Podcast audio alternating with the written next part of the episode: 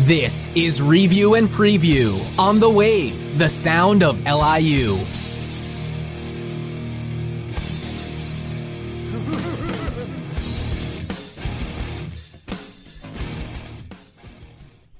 Good evening and welcome to Review and Preview, folks. I am your host, Tom Scavetta, joined alongside Kyle Russo and Fonz DeFalco. Guys, I am back. It's good to be back after uh, James hosted the show over the last couple of weeks, and um, this will be my last show until December. And until then, we'll have James most likely shuffling around. Kyle will be on and off. Fonz, you'll be here for the most part. Pretty much, yep. And uh, quick reminder, folks, before we we'll talk more about that at the end of the show. But for tonight, we have a blockbuster show in store for you. If you want to call in with any questions, thoughts, comments, feel free to chime in on our Facebook Live feed on my Facebook account, or you can call in at 516 299 2030. Subscribe to our podcast on anchor.fm slash review and preview. You can tune into us live right now on the wave. That is the sound of LIU, liuwave.org. Follow us on Instagram and Twitter at review and preview. So, we're going to quickly recap the last two games of the ALCS. Then we'll talk some World Series, make picks. Talk about the Giants, the Jets, the rest of the NFL, our quick picks, some NBA news, and if we have time, we'll touch upon some college football. So, let's waste little to no time, Kyle. To the Yankees fan wearing the Mets jersey. Uh, the New York Yankees were eliminated from the 2019 postseason on Saturday night due to a Jose Altuve two-run dinger in extras. Um, thoughts? I knew that the minute that they decided to go out and say, "All right, let's put our relievers in for a do or die game," that it was all going to go downhill, and that's exactly what happened. Chad Green doesn't even go to two innings. Let's up three run uh, three runs, and only one inning pitched, and then it was over. Yes, DJ LeMahieu looked like he saved the game by tying it in the ninth, four four. But then, of course, the best closer in baseball lets up a two home run, two run home run to Jose Altuve to walk off into the World Series. It's terrible. It's disgusting. It was expected, though. Yankees weren't winning the series. They came back. They came, it, li- anybody's back game in a game, game. seven. It would have been anybody's game in a game seven. Uh, I don't know. I don't know against Gerrit Cole. Look at Gerrit Cole now, right? Yeah, but Anything is possible. We'll Twen- never know. uh, 19 and 0 and 25 straight starts. That just doesn't happen. Yeah. It, it happened for Cole, but uh, the Nationals had other thoughts. And the World Series, we'll get to that in just a few moments. But Game Five between the Yankees and the Astros. Yankees backs against the wall, facing elimination, down 3-1 in the series. Paxton takes the hill. Six innings pitched, one run ball with nine strikeouts takes the win. Chapman shuts the door, highlighted by an Aaron Hicks three-run homer off of Justin Verlander. Now, Kyle, you alluded to Cole, who actually lost in the World Series, but Verlander, uh, he's actually struggled his last two starts. And do you think the sour taste in his mouth from the ALCS has carried over into the World Series? Yeah, I think so, and I think it's also an age factor with him. He's hasn't been in the World Series since 2017, obviously, and that was when he was virtually unstoppable. It was just him at that point in time. Yes, they had other good pitchers like Dallas Keuchel at the time, but if you guys remember, when Verlander got traded to the Astros, he was basically unstoppable throughout the World Series as well, in which they won against the uh, Dodgers. But um, I think it's just an age factor, to be honest with you. If I'm being uh, if I'm being honest, I think it's age. I really do think it's age. I think it's a combination of the fact that he was used a lot during the regular season and that that's finally hitting him. He threw about 300 strikeouts this season and he played in about 30 something games as well. So I think that's also a factor. And, and even Gerrit Cole, too, because Gerrit Cole has not looked good. Even in the game that he did pitch against the Yankees, I don't think he. I think he won that game, but he still threw five ball. Uh, he still walked five of the Yankees batters during the game that um, he pitched in. So he hasn't looked exactly himself either. But uh, yeah, that, that that's really what it comes down to for me. And on top of the fact that the Yankees just got out pitched single handedly, I don't think they got out hit. I think it was just pitching, which is proven killer. It was unfortunate. Uh, it was great to see though if you're rooting for the Astros getting back to the World Series in Game Six, which is what they did. They won six to four, as Kyle alluded to. It was a bullpen game. Brad Peacock against Chad Green, trying to save up starters. Peacock lasted an inning and two thirds.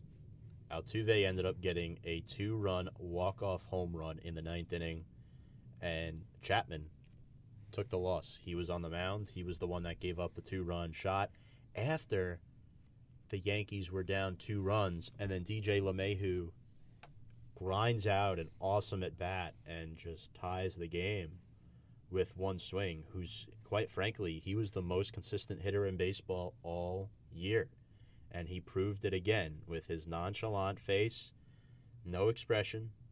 Of course, he was happy, but what do you got to say about DJ? Without him, this game doesn't get into extras. Without him, the Yankees don't even win 100 and I believe they won 103 games.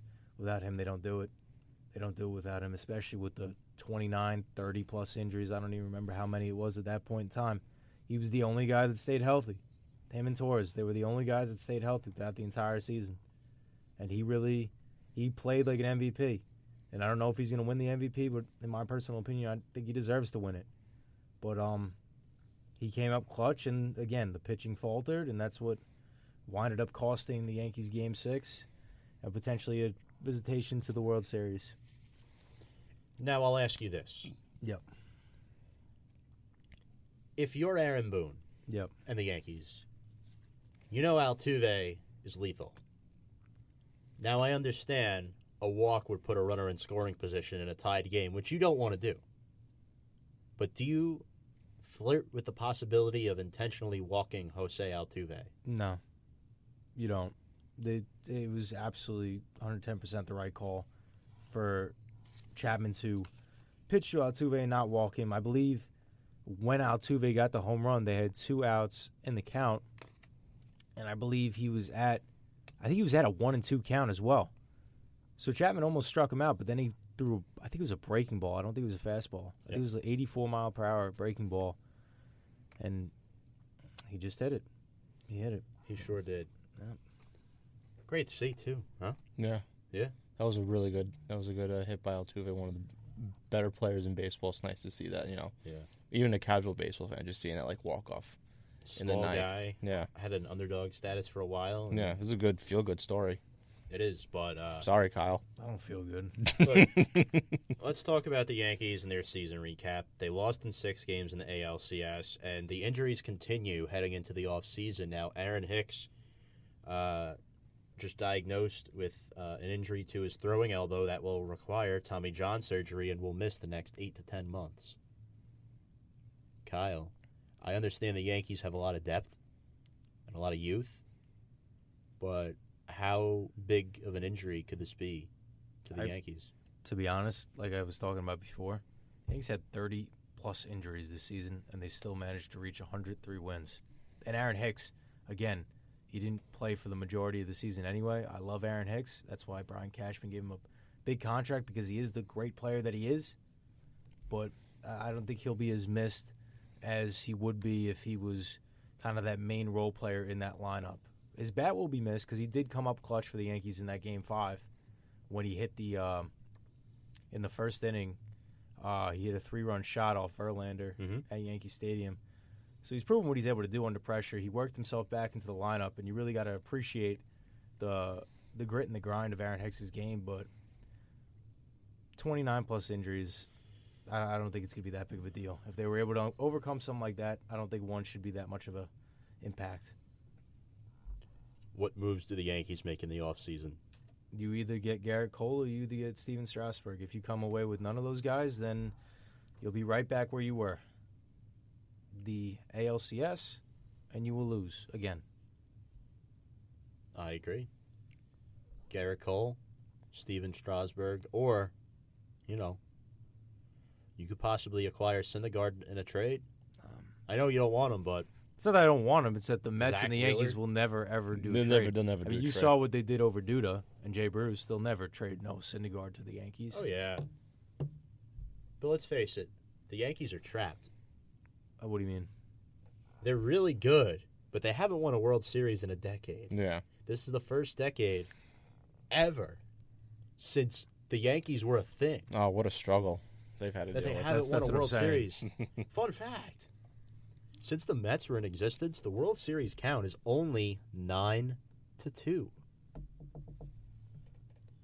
It's not as big of a gap as one might think. We'll see what happens to the Yankees in the offseason. Nine. To, oh.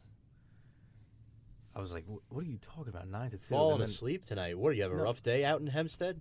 Yeah, It's been a rough Ugh, week. My man. teams have been losing. They've been depressing. As uh, Fonz has been clamping down on the WordPress all week. and Yeah. Just uh, getting some writing out there. I mean, Get come on. writing Ky- out Kyle, there, there was a struggle being a Yankee fan, a right? Marbles here. It is. It is. So let's talk about the managers that have been hired. Phillies hire ex Yankee skipper Joe Girardi, really the best candidate out there for any team. A Yeah. team, uh, a guy that the Mets The number were looking at, a bunch of other teams as well. Yeah, the number one probably coach option out there, I Prospect, think. Yeah.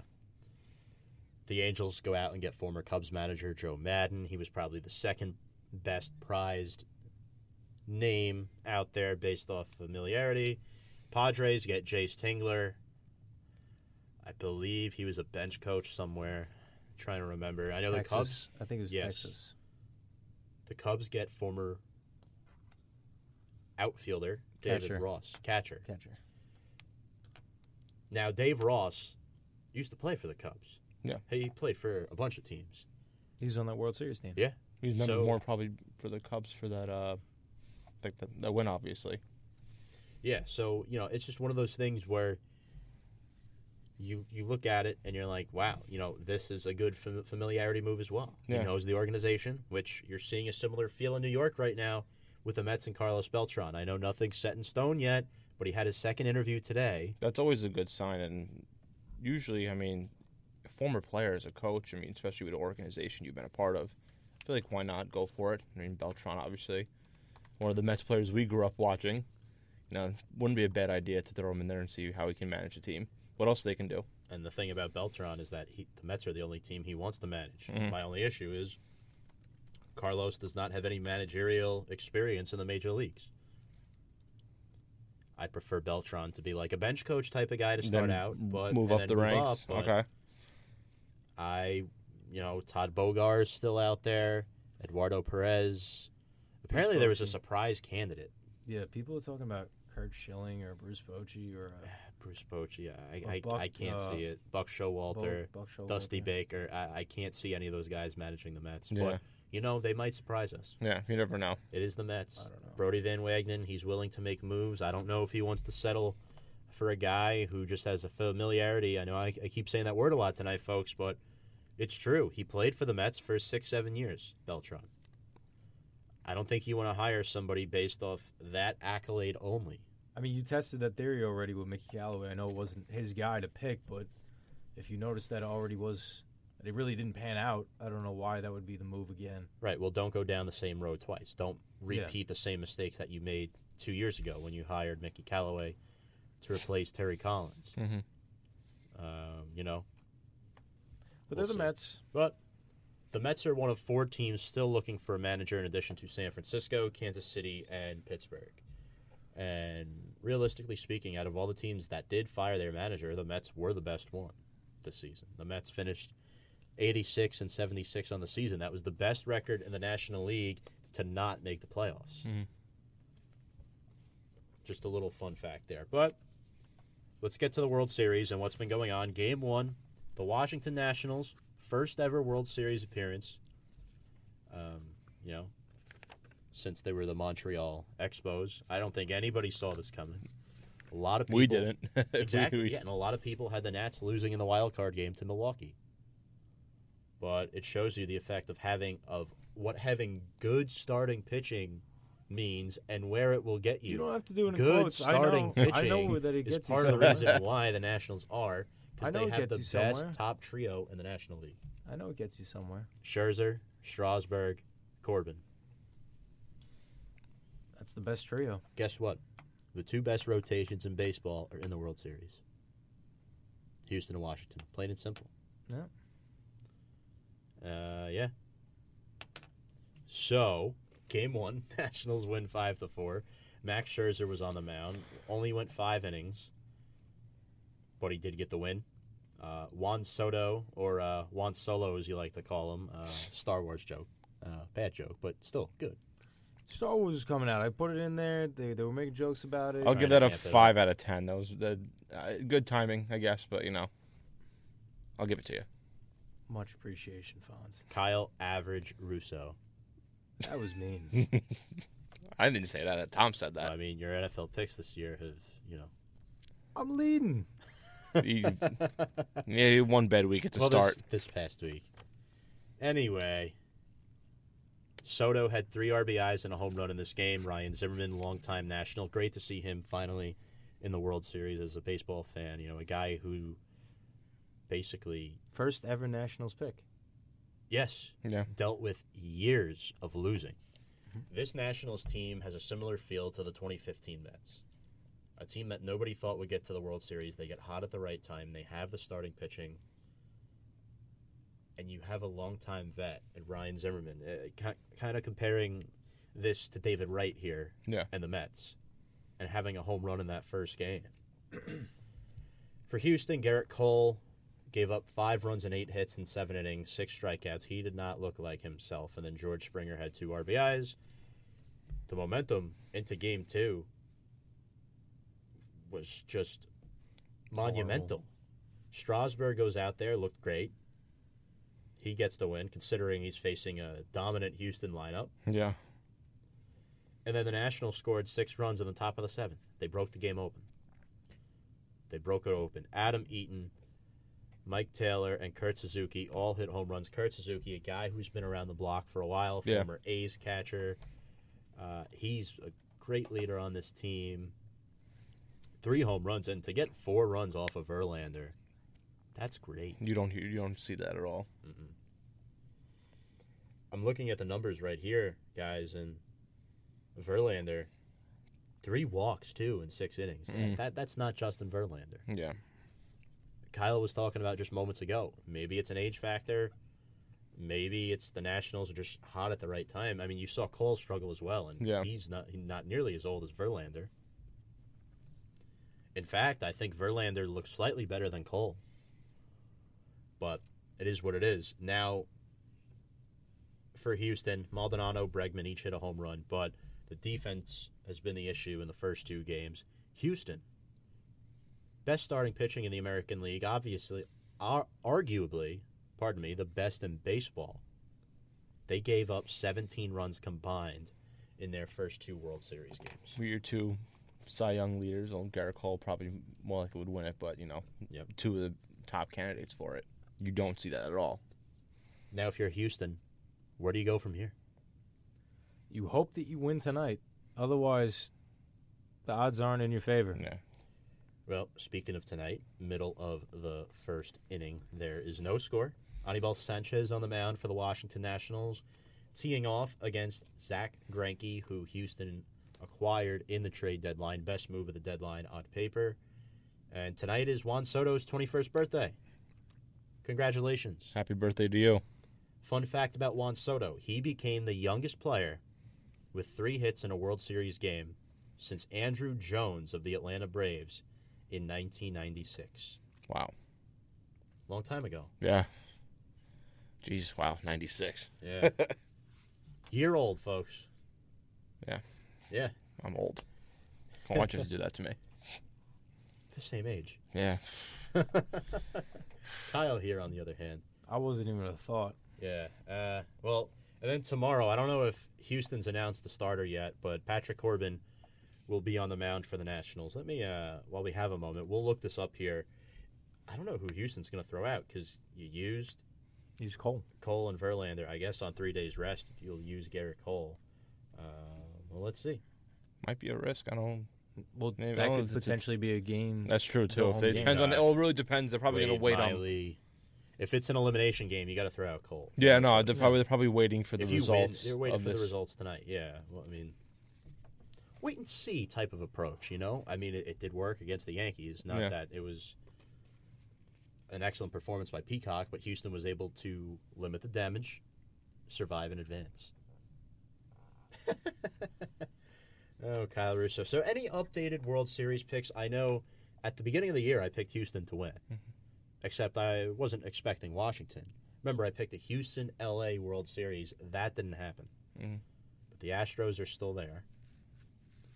Odds are, with the way it is right now, the highest percentage is Washington winning in five, and then after Washington winning in five is Houston winning in seven. Now Washington needs to be careful. They have three home games in a row. Yeah. If they don't win at least two of these games, I don't think they're winning the World Series. Yeah, they gotta they gotta win at home. That's the most important thing. Yeah. They got to win at home. Just Take when you get of the fact that you got the home crowd.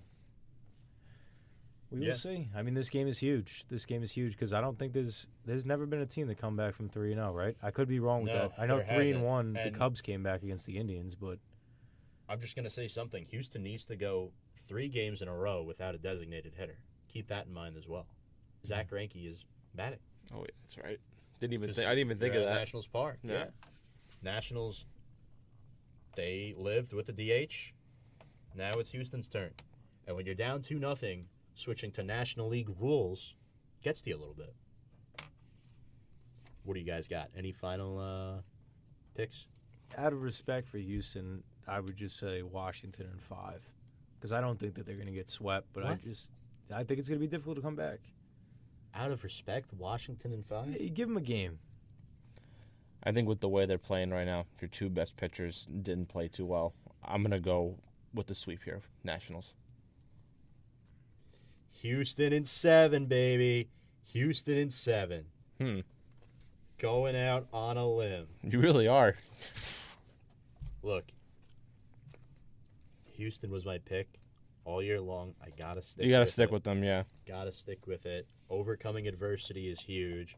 If Houston finds a way to win this World Series, they will Oh, have earned it. It's the greatest. It's the greatest World Series of all time if that's the case. Because nobody's ever come back from three and oh. zero. Well, it's oh. 2-0. Well, if they, yeah, well, potentially if they do go down 3-0. Well, you know, as of right now, there is no score in this game. We'll keep an eye on that. On that note, we're going to step aside for a quick break. When we come back, we will talk some New York Giants football. You're listening to Review and Preview here on liuwave.org. Welcome back, folks, to Review and Preview. Sorry, little technical glitch. Uh, I'm Tom Scavetta, joined alongside Kyle Russo and Fonz DeFalco here in the studio. We're going to transition to the Giants now. Reminder, you can call in with your questions, thoughts, comments at 516-299-2030. Take part in our live show, or you can listen to us on the wave. That is the sound of LIU. Watch us on Facebook Live. Comment on our feed. And we have a Go Yankees comment from Rita Austin, Tim Austin's mother. Hope you're doing well. And uh, Fonz, uh, it feels good. You know, you don't have to wear your football helmet tonight. Yeah, no, know, it's a lot better feeling today. Yeah. Yeah, no, that that football helmet still fits, uh, but that's back up in the attic now, nice and stored away. How's the uh, textbook? Uh, textbook's fine. Yeah. I'm good. It's a lot. I would rather have the textbook than the helmet, to be honest. Yeah. so hopefully I don't make any more bad picks for the rest of the time, so I don't have to bring out that helmet ever again. Very interesting. Uh, you did not lose this week, though. Kyle, Yeah. you lost this week. Tough, right? And Peter Alonso, a guy that you love, future of New York baseball, rookie of the year for the National League. Any thoughts on Pete? I hope he has a marvelous career and he helps the Mets win. You're such a liar. I hope the Mets win. I, I'm sick of watching them blow talent. teeth. I'm sick of watching I still them feel blow like the loser though No, with the textbook thing to make up with for the that. punishment. I still feel like the big loser here with my punishment making up from weeks ago. Nah, trust me, I'm feeling it right now. Speaking of losing, the New York Giants have now lost three football games in a row. They lost two, they won two, now they lost three. That's Cardinals. Yeah, Danny Dime shirt with the crown. You got that this week, didn't you? I did. Well, I actually bought it like three weeks ago, but it just came in yesterday. Ugh. Well worth it. Yeah. You like investing and losing? That's what we are as fans, right? Losers? Unicorn is out. Okay, so the Cardinals win this game 27-21. Kyler Murray did not look great. It was more the rushing attack and the Giants' inability to score. Uh, Kyler Murray only threw for 104 yards. The problem was the Giants could not stop Chase Edmonds. Yeah. David Johnson had like what one carry in Yeah, he game? had a carry for two yards. I, I think he got hurt. I think he, yeah, I think he got hurt because it was kind of weird. Because I was like, Johnson's one of the top backs in the league, and you didn't see him out there. I, I'm pretty sure he got hurt on like the first drive or something. He didn't return. Kyle, you got very wordy and animated on the on the script. I, I thought you were writing a cartoon when you wrote about it. Um, What? Chase Edmonds, 27 carries, 126 yards, and three touchdowns. Did you see what you wrote after that? Yeah. Yeah. um, Chase Edmonds, running back out of Fordham, Yeah. undrafted, right? Yeah. N- No, he was a Was he fifth. drafted? he was like a fourth, fifth round pick, Late like round fly. really? three years ago. And you know, I've got to say, I live 15 minutes away from Fordham. Well, my parents' house in Queens, where I grew up. But Fordham is not necessarily known for making NFL players. I think this is the only Fordham player off the top of my head that I know, Chase Edmonds. Yeah, Unless I'm well, thinking of. You don't really count Vince Lombardi or. Well, I'm talking about like now, like in the like current. I'm talking. I'm talking currently, you know, or if there's any other Fordham players right now in the NFL. Uh, not right now. Not really many guys that Yeah. you probably know. Cliff Steele, Bill Stein, Bill Ryan, Andrew Necrelli, Jim Manning, Pat Murray, Tommy Myers. Old guys. Yeah, yeah. not uh not exactly guys you would know now. Uh, before Oh. Chase Edmonds, the last Fordham player selected in the in the NFL draft was actually also by the Arizona Cardinals back in 2010. Remember a name John Skelton? Oh, the backup quarterback. I remember that. Yeah. yeah, By the way, Edmonds was actually a fourth round pick. yeah. okay. Skelton was a fifth round pick. Okay. I know this was a long, long time ago, but I'm looking at it now. The Giants actually drafted a fullback in the first round with the sixth overall pick back in 1943. Steve Filipowicz. The Giants also drafted Ken Parker back in 1968. Before 2010, that was the most recent Fordham player drafted. It's crazy. Looks like the Giants draft all the guys from Fordham. I'm looking at four guys the Giants drafted straight out of Fordham. Well, to be fair, the Giants recruit out of the Northeast, Yeah. Makes sense. geographically wise. I mean, you look at the players on the roster right now Riley Dixon, Syracuse. Our boy Jake Carlock, who played college football right here on the LIU Post campus. LIU guy. Uh, Isaiah Seawright, I think, is from the area as well. You know, you have a bunch of guys.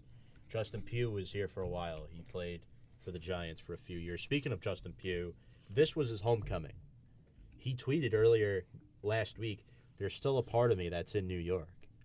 You know, this is a guy born in Pennsylvania, went to college up at Syracuse, actually played, I believe he played a year with Riley Dixon. I think it was a senior freshman type of thing. Um, Riley Dixon went to Syracuse. Yeah. Okay. um, starting right tackle to start his career, then shifted interior to, to the left guard position, and Mhm. then he was really the Giants' best offensive lineman.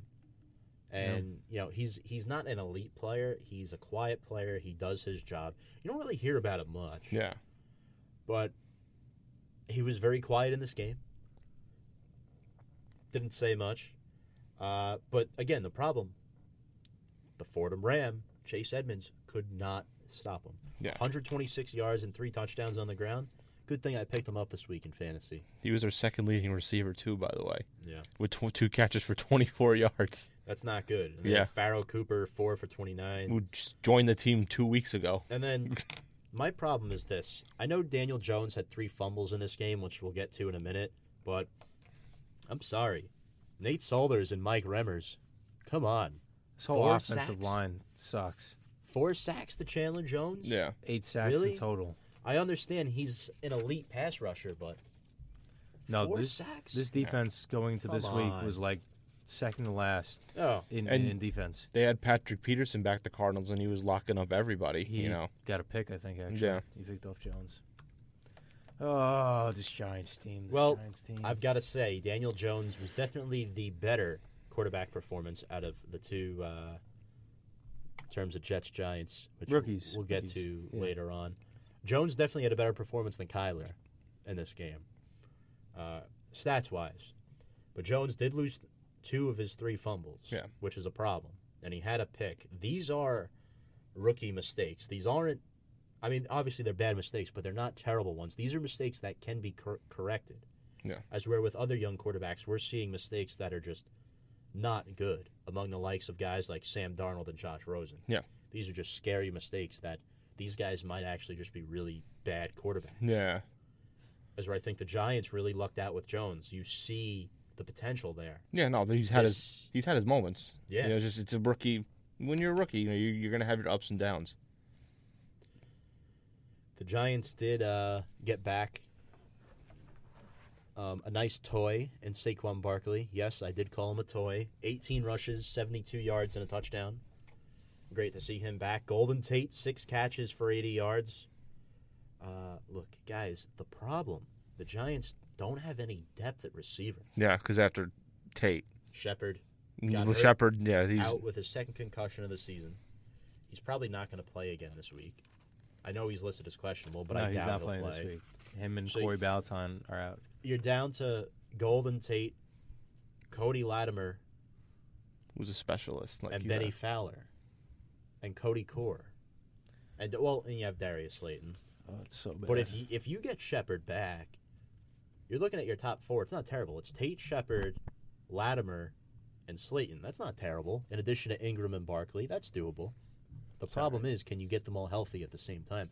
The biggest blow to this Giants offense so far has been losing Corey Coleman for the whole season because you also lost an efficient special teams player that would have been your kickoff returner. Yeah. And now you don't have that, as where the Giants don't have a legitimate kickoff returner. nope, they had uh, Tate returning kicks. I think uh, They had against Tate Arizona. returning punts and then Valentine returning kicks when he was healthy. Slayton, Now it's Slayton returns kicks too. yeah him. Uh, one of the bright spots on this defense so far for the Giants, David Mayo, uh, former uh, fifth round draft pick by Dave Gettleman, I believe back in 2012. Uh, now this guy played for the Carolina Panthers for three to four seasons, and now he's with the Giants. He had a sack in this game. He's been starting due to the injury to Tae Davis, and Ryan Connelly now with Ogletree back. Has David Mayo earned himself a starting job for the rest of the season with the way he's performed Yeah, he should have. He should have the job. Over over Tae Davis? I don't know over Tae Davis because I don't even know when Tae Davis is coming back personally. It seems like every week you read reports and he's Something almost there and he's almost there and Yeah. he doesn't make it back to the roster for some reason. That Tough man. It's a tough league. But uh, David Mayo's definitely been a great player. The, the game that stood out to me with David Mayo personally was that Patriots game. He just seemed to be there on every single tackle that was made. He was unbelievable. Another guy, He um, also missed a few. But- yeah, he missed a few, but uh, another guy too, Marcus Golden as well, former Arizona Cardinals. touchdown. Really good, really really good. Uh, you know, I've got to say this: the Giants' defense wasn't bad. Uh, they only allowed 245 yards of total offense to Kyler Murray. Granted, the Cardinals don't have too many weapons offensively, especially if you take David Johnson out of that equation. Yeah. Obviously, Chase Edmonds had about half of those yards, but Larry Fitzgerald only had two catches. Christian Kirk, I don't think he played; he was out. Arizona Cooper doesn't was the leading much receiver. besides them. Yeah. Yeah. However, you can't allow the Cardinals defense to get eight sacks. So now the Giants offensively, you're still going to be without Sterling Shepard. That's really the only significant injury now on this offense. The defense, bringing in some reinforcements, they go out and they sign former Arizona Cardinal Deone Bucannon, who is a linebacker, and he's probably I don't know if he's going to start Sunday, He's but starting. he is. He's starting. So he'll start over Mayo probably. He'll start with Ogletree Maybe I don't know. unless they start all three of them. We'll see. I don't know. I th- I don't know if I trying to remember if he was an outside linebacker or an inside linebacker. He played both, and he also was a safety too. he was like the so hybrid, a hybrid player. type of player, yeah. which is something the Giants could use, quite frankly. Desperately. Uh, before 2017, Bucannon averaged about 80, 90 tackles a season when he when he, when he was a consistent starter. Yeah, first rounder too. Exactly. So this has potential here to be something good. And Sam Beal, I don't know if he'll play this week, but next week he might be an option for this Giants team. That would be. Is that his first ever NFL start? Would that be his first ever NFL start? Yes, it would be. I think it would be. Well, I'm not we sure. We don't know if he's going to start. well, just just playing in general. Yeah, I don't. I, I don't think. I don't think he's ever played, played an before. NFL game. No, he hasn't. Uh, preseason, maybe. No, actually, no. Yeah, you're right. Wow, this guy was drafted last in a year. supplemental draft of 2018. Should have stayed in college, but Oh. and now trying to make his way back. NFL's a tough league, man. I'm- I keep saying it. So Giants sitting here two and five through seven games. This is not as bad of a season as maybe you expected to start. Oh no, it's bad. I think I told you in the beginning of the season when we were making our predictions. I said the you, Giants you were had thinking three and one. no three and one. No, I Yeah. said that they would get a max of. Somebody was saying three. I one. said a max of like four wins because I thought that they were going to beat the Jets. I thought they were going to beat the Cardinals, which they lost to. I thought they were going to beat Miami, and I thought they were going to beat one other team as their fourth win. But uh, I don't know. well, I don't Bucks, know what this. Bucks, Redskins, trash, and you got Redskins again. yeah, the Redskins. I didn't think were going to be trash. You have Redskins again. You have the Jets and the Dolphins. And you have Philadelphia twice. I know you haven't had success against Philadelphia, but that secondary is not good. Yeah. And they don't. They just lost an interior player, too, on that defense. And Uh, I think it's Nigel Bradham. I think. yeah, and their offensive line is banged up. Yeah, Yeah, Lane So- Johnson's been out. I think You could possibly squeak out a home game against the Eagles this year. if the receivers get healthy. Otherwise, you you know. And I, I don't the even know what's Giants happening are- with this team. I, look, I, I understand the ne- the negativity around this team right now. I I get it. Mathematically speaking, this division is not good. At the end of the day, That's really bad. it's a coin flip between Dallas and Philadelphia. Yeah. And I think Dallas has a clear advantage. We saw on Sunday Night Football. The reason why I'm not counting the Eagles out yet, one, their schedule, and two, they're going to get healthy at some point. I know Alshon Jeffery. I don't know. I don't know if he's back, but I know he he missed a few games and that hurt them for I think sure. he played. He played against Dallas. They've been missing Jason Peters. Carson Wentz has been banged up. He's been bad too. See, that's the thing. I truly think Wentz is a better quarterback than Dak, but we'll get to that in a, in a, Yeah. in a little bit. Back to the Giants. Teams are calling for Nate Solder, Janoris Jenkins. Do either of these guys go? Apparently, a second round pick is on the table for Jackrabbit. I've heard. You take that. I've heard reports that because, and it wasn't the same uh, last offseason because, uh, again, Jackrabbit was on the table at the deadline last offseason, but now he's becoming more intriguing because he's having somewhat of an okay season. On top of the fact that he doesn't have a year left on his contract, he'll only have half a season left. So whatever team has him, it'll be a rental player. Right. But um, if you get a second and third rounder, you take that and you run with it. Nate Solder, the only thing that stinks about Nate Solder is if you get rid of him, that's like thirty million dollars worth of dead money. And you got to name Because- you got to name a new captain too. Oh, that that, that doesn't matter. But I I don't even know who Oh, you replace. It at- does. Nah. Yeah, I don't even know who you replace at left tackle. You played football. Come on. Yeah, it, no, it- that, it that matters a little bit. Uh, it does matter a little bit, but I mean, if I think more of the dead money might be the problem too. that and the camaraderie of the offensive line, because although Nate Solder's performance has been definitely Horrible. not not, not N- good, not up to his I'll be contract. nice and say not good, but he is a leader. He is a leader, and you. I understand you brought in Kevin Zeitler, and Mike Remmers, but then who's going to start at left tackle if you trade him? Ereck Flowers. Sign him back. Now, I don't know. But uh, Nate Solder has been a turnstile since You know, becoming I, a giant. I should I should have handmade you an Ereck Flowers jersey, and you, you could have wore that. I would have worn that with pride. but um, the, he, Nate Solder's been a turnstile since becoming a giant. He's been probably the worst thing that Dave Gettleman has done for this team since becoming the GM. Personally, I really cannot think of a worse thing that he's done. Well, I don't the Odell thing that pissed me off, but that's another thing.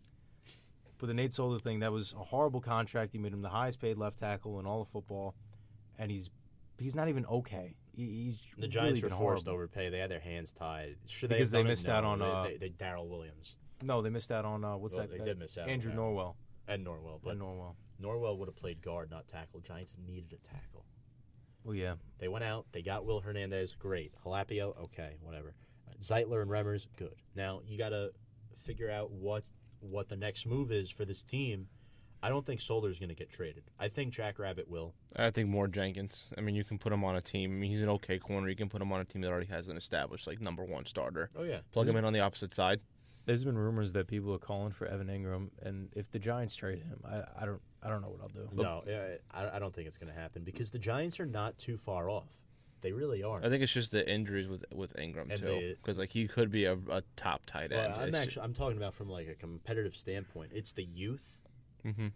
and the it's the youth, the poor offensive line play, the turnovers by Daniel Jones, and the young defense. That's what it is, and the inability to get consistent pressure on the quarterback because that's what good defenses thrive off of. You know, the Yeah. Baltimore Ravens, yeah, good defense. yeah. Main thing. Really good defense. You win games on defense. on defense. Yeah, and the offense will will come about. Yeah, and you know, I'm gonna say it again. Jackrabbit gone, Solder staying. Detroit this weekend. Homecoming for Damon Snacks Harrison and Golden Tate, both playing against their former respective teams. Barkley and Snacks are going to go toe to toe. This is going to be good. I'm expecting Snacks to go all out. He's probably going to run over Halapio and Hernandez a couple times. Hernandez and Snacks Why, actually. why do you say that smiling? That's horrible. That's a bad thing. That's a bad that. thing. Remember they got into a fight in training camp, Snacks and uh, Hernandez, when Hernandez Yeah. was a rookie. They did. And when the They- they Giants might get into apparently Sunday. Saquon, he was being interviewed in the locker room this uh, a couple days ago, and Saquon said the first thing that Damon Snacks Harrison said to him was, "I want to run you over in practice, or I want to stop you, or something like that in practice." When they were on the team at one point together, so now Snacks will have his opportunity. And I'm just going to say this: Barkley might be Damon Harrison's snack on Sunday That if the Giants' offensive line doesn't play better. My Juan Solo joke was better than that. That was No, it wasn't. No, I, oh No, man, it- it- am I it the t- am I the judge here with that one? I think I'll probably that that was a good one, Tom. I'll give you that. You just don't like it when I, I talk about. Well, if Kyle my made the own joke, he team would have loved it. Bad reason. No, if I made the joke, it wouldn't have gotten hyped. It would have been worse than the than my Juan Solo joke. So Detroit, a team, also has lost three in a row. Matthew Stafford had an okay game his last time out. He's been connecting with Marvin Jones a lot. Uh, you know, they also have the rookie tight end in Hockenson, and you have Kenny Golladay, great second year guy. Uh, where do you see this game going on Sunday? It's in Detroit. Both teams are desperate for a win. It's Matt Patricia, old school coach, against Pat Shurmur, also an old school coach. How does it unfold? Let's pick this game. I am going to go first. I'm going to say that it's actually a low scoring game. Detroit is going to win 20 to 17. Matt Prater will kick the game winning field goal. Hmm, I guess I'll go. I was I, I'm feeling that's going to be like a Matt Prater field goal to win the game. I'm going to go a little bit higher. You said 20 to 17. I think 27 to 24 Detroit. Am I about to cringe? um, I don't know, but I feel like Well, you had to something's think telling me for it's a going to happen. So. Something's going to tell me it's going to happen. The Giants are going to wind up. 44 7 Giants. No, no, no. It's going to be 30 to 14. The the defense, and I don't know if you heard about this with the lines as well. Oh, they yeah. signed former running back Paul Perkins, so it's official. Anything that the Giants drop gets picked up by the Lions. Oh yeah, because on Johnson's out, Let's so they need. let's run through this. Snacks Harrison, Devon Kennard, Romeo, Romeo Okwara, Okwara, Paul, Paul Perkins. Perkins. And there's probably more Four too. There's probably more too. You named them that quickly too. Because Devon- they've all because they've been fantastic with the Lions. Fun fact about Devon Kennard: he went to my cousin's high school in Desert Vista, Arizona. Fun fact. Uh, Kennard was another mistake that the Giants made in getting rid of him, but he would have cost a fortune. So, Kyle, do you have a score? You said 30-14, Yep, Detroit. yep. On top of the fact that I don't even know if Janoris Jenkins is going to be on the team on Sunday, That Well, could be another. so that could that they have no corners They're at that point. They're, they're not going to trade him tomorrow. That's Saturday. By the way, this just in: Houston goes up one nothing in this game, and Josh Reddick with an RBI single, and they call it a soft line drive to Juan Soto. So, let's get to uh, Samantha Darnold and the New York Jets. Is that better than Juan Solo? That was pretty good. No, that Well- one, that, I like that one. That was the good one, Samantha Darnold. Thank you. I'm seeing ghosts. Yeah, that's It's bad. spooky season. That's bad. Do you think He's in the holiday spirit. Well, the Halloween spirit. That's bad. That's bad. Irish holiday, by the way. Fun fact. Um, so, Sam I am Darnold. Uh, you know, uh, maybe he got caught up in some Dr. Seuss while he was watching film this week. I don't know what happened here with him. Uh, My God. This was funny. guys. This was funny. Sam Darnold had the worst quarterback performance I have seen since I was a toddler. Well, Nathan That Peterman. bad. Nathan Peterman. Nathan Peterman was pretty bad. Nathan bad. Peterman was bad, but this was bad because I watched this in full from start to finish. What was worse, the Dar- the Darnold game or the butt fumble? Oh, Darnold seeing ghosts is ten times worse than butt fumble. It's ten times worse. Who would have thought? Who would have thought the butt fumble would be overtaken by something else? Mark else? Sanchez is so happy. exactly. One of my buddies from Sacred Heart said the Jets are going to win this game 27-24. And I looked at him and I'm I said, "You're kidding me, right?" It's crazy like the judgment that some Jet fans have. I thought it was going to be a competitive be game. close. Not I, I had the play Pats 'em winning, tight. but I thought like I'd be like a close Yeah, like but- touchdown, ten but points. The But problem is, Jet fans they just they expect Sam Darnold to be the savior. It doesn't work. I don't that even way. think he's the guy personally. I No, he- he's I'm not. I He's thought he not. was. I thought give him another year, but now it's starting to. I'm starting to be on the your side, like where he might not because be. this the- is where the You problem guys get lies. this. The Giants made the right move on passing on. They did. Well, yeah, now it makes sense, but again, I can't. It's Sorry, hard to blame Tommy him Mack, if you're listening. because listening. the Jets, again, the Jets put Sam Darnold in a terrible situation to succeed. You gave him a horrible offensive line.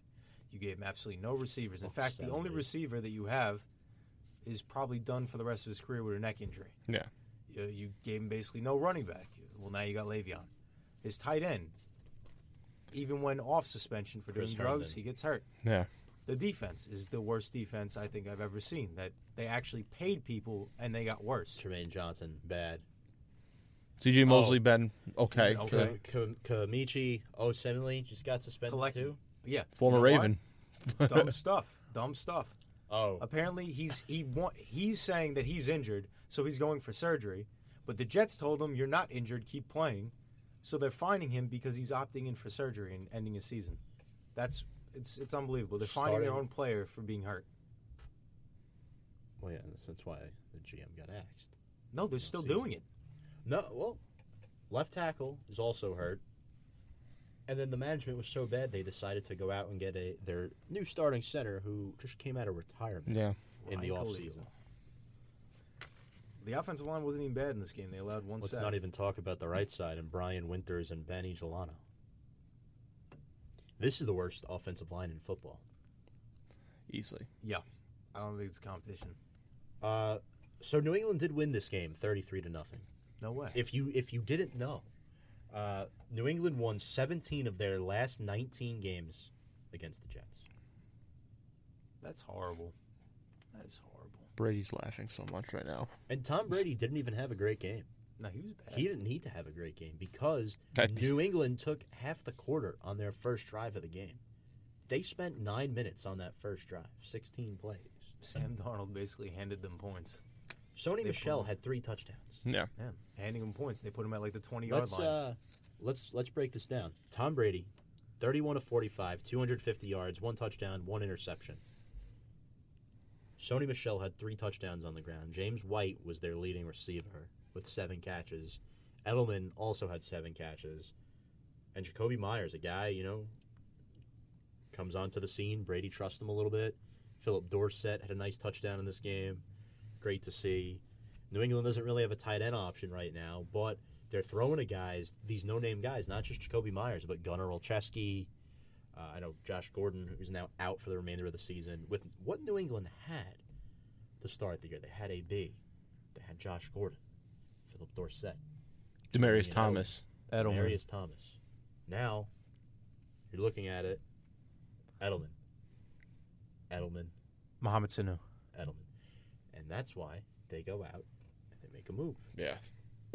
That is what good teams do. They trade for Mohamed Sanu, which we'll get to that trade in just a moment. We'll finish this game. New England's defense.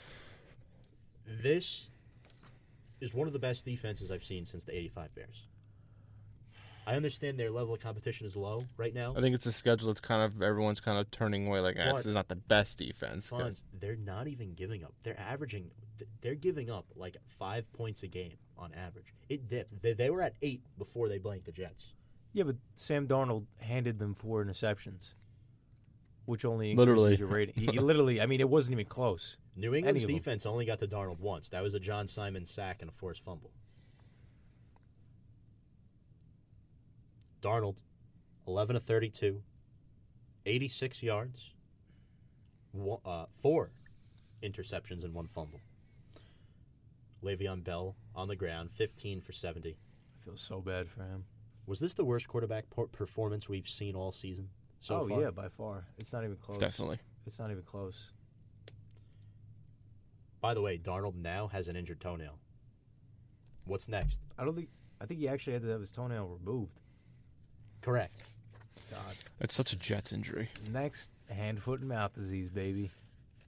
That's right up there. The, the Jets have 19 players injured. It still doesn't matter. That if they is were healthy, one they'd third still of be their bad. 53 man roster. That's crazy. That is though. over a third. They'd They have the be most bad. guys on IR or most injured guys. I don't know about IR, but definitely like Injury overall, yeah, definitely. injuries.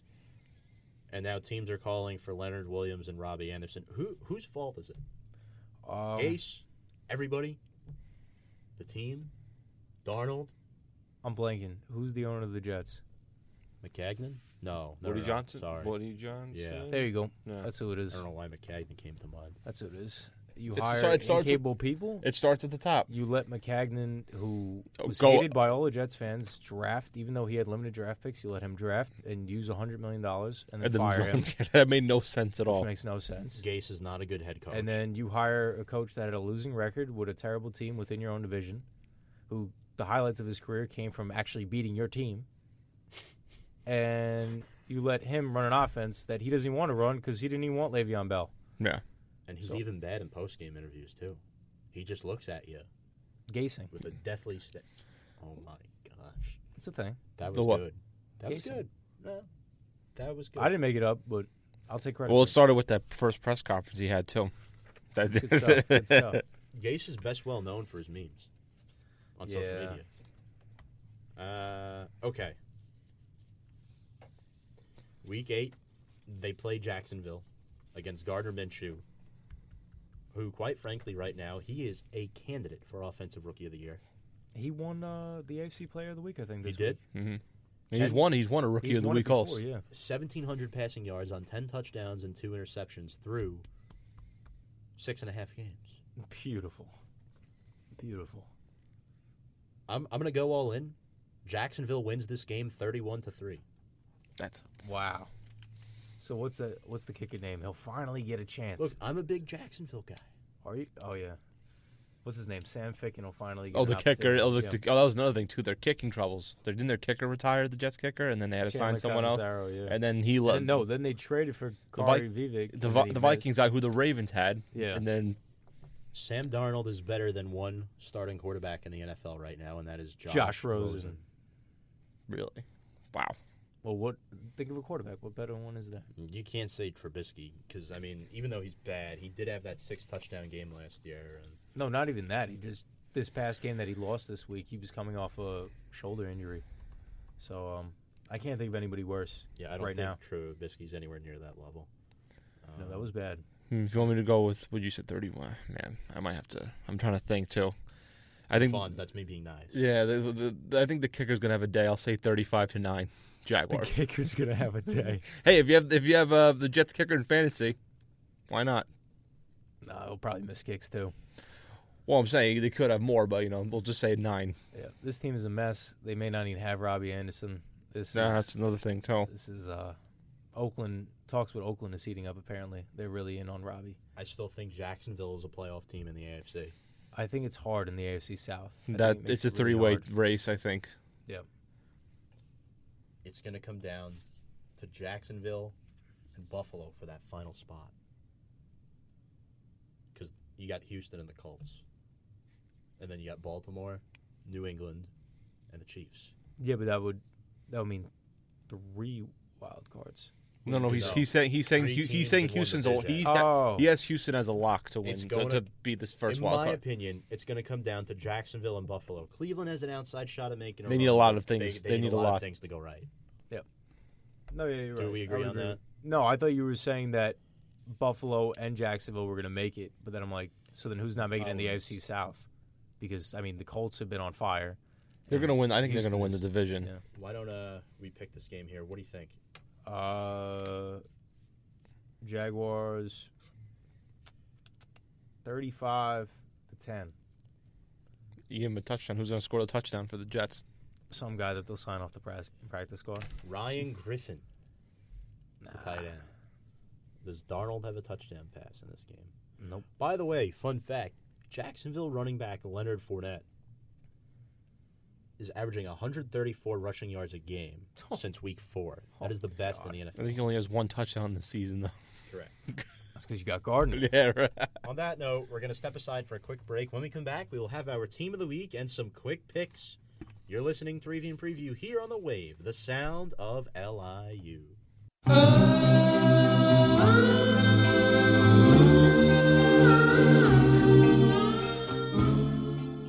Tunes, tunes, tunes. Beach Boys. Welcome back to Review and Preview, folks. I'm your host, Tom Scavetta, joined alongside Kyle Russo, Fonz DeFalco here in the studio. One hour down, one hour to go. We're halfway through. You know what that means. Top of the hour, it's time for our team of the week. So, uh, teams that qualify, any of the big four, any sport.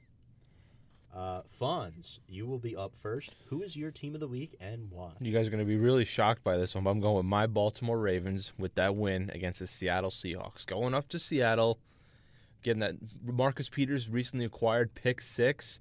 Lamar Jackson, not the best passing day, but 116 rushing yards. And that defense is incredible. Ravens now at 5 and 2. That's my team of the week. Kyle. Good pick, Fonz. Uh, my team of the week is the New York Islanders. They're on a five-game win streak. They're beating the Ottawa Senators right now, four to one. Probably going to get six win, uh, six straight wins tonight. That's my team of the week. I kind of expected you to take them because I didn't think There's really nothing NFL. else. There's really nothing else. I can't think of anything. at the moment. I, uh, I'm going with the Minnesota Vikings. The Vikings won last night against the Redskins, 19 to nine. The Vikings also beat Detroit on the road last week. Me and James were the only ones to take them. They were actually my, uh, they were my, no, they were James's upset. This week they are my lock. They were my lock to beat the Redskins. And, you know, I've got to say something about the Vikings. They have the second best running back in football right now behind McCaffrey this season. And I'm going to be honest with you, they're going to get in the playoffs. They've won four in a row since going two and two. Yeah. All, all these questions about Kirk Cousins and his inconsistency. Look It's what, turned around. Look what he's done without Adam Thielen. Yeah, turn around completely. He's getting Rudolph involved. They got the backup running back Mattison involved. St- Stefon Diggs had a three touchdown game. Irv Smith coming out of nowhere. Olan Johnson. I mean, they're throwing to these random guys you've never heard of before. C.J. Ham. I mean, and Mike Zimmer has a great defense as always. Mhm. Minnesota Vikings, my team of the week, now tied in the win column with the Green Bay Packers. And if the Packers lose to the Chiefs, there is a tie for first place in the NFC North. Minnesota Vikings, team of the week. So with that being said, let's review the week 6, week 7 games highlighted by the boys out in the bay. The San Francisco 49ers have mounted their first 6 0 start since 1990. How legit are the San Francisco 49ers? I definitely think they are. I mean, I wasn't sure at first, but I think I'm starting to see now that defense is really good. Uh, they just acquired. We'll talk about him later. Emmanuel Sanders, a guy. I think they that was the kind of the missing piece. I think they needed a consistent wide receiver Uh, because like outside of George Kittle, no one else. And then that running game with Breida and Mosar, I think the other guy's name is. Coleman, Tevin Coleman. I mean, oh, Tevin Coleman, two, three running backs, Yeah. and Jimmy Garoppolo doesn't need to do a whole lot. Just hand off to one of the three running backs, get a couple passes out there, and I'm I'm starting to really like the 49ers here. Yeah. I think I, I said it in previous week shows. I think that the 49ers defense was legit, but now that they acquired Emmanuel Sanders, I think the whole team in general can be a legit contender. Well, did you hear what he just said yesterday? Oh, Emmanuel Sanders. Yeah, he only he said he only has two or three years left playing. Yeah, That- he's up. that's what he said. He's up there, and well, for He's been around for a long time. He was with everybody forgets he was with the Steelers for a bunch. he of was years drafted the same year as AB. Guys, Yeah. he's 32 years old. Yeah, It's not a spring chicken for a wide receiver. No. It's not a spring chicken in the NFL period, except maybe if you're a kicker, you're like, ah, or Tom Brady. midway through your career. Yeah, Tom Brady at 32, midway through your career. the Chicago Bears were held under 300 yards in their first six games. First time that's happened since 1975.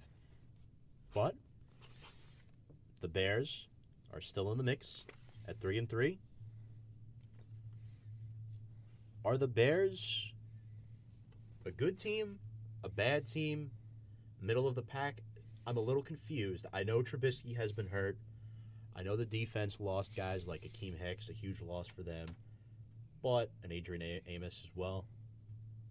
The Bears made the playoffs last year and were a potential dark horse for the Super Bowl at 12 and 4. Now, this team's not making the playoffs this year. Yeah, I don't. I'm not sure now. It's not I- happening. Beginning of the year, I had them, but I think with the injuries and just the inconsistency with Trubisky, I know he's been hurt, but when he's on the field, it's been up and down. Uh, I think like the Vikings and the Packers are obviously ahead of them in that division. I don't think it's helped that every team in the NFC North has improved besides them. Yeah, I think that the Bears have become almost the Tennessee Titans of the NFC.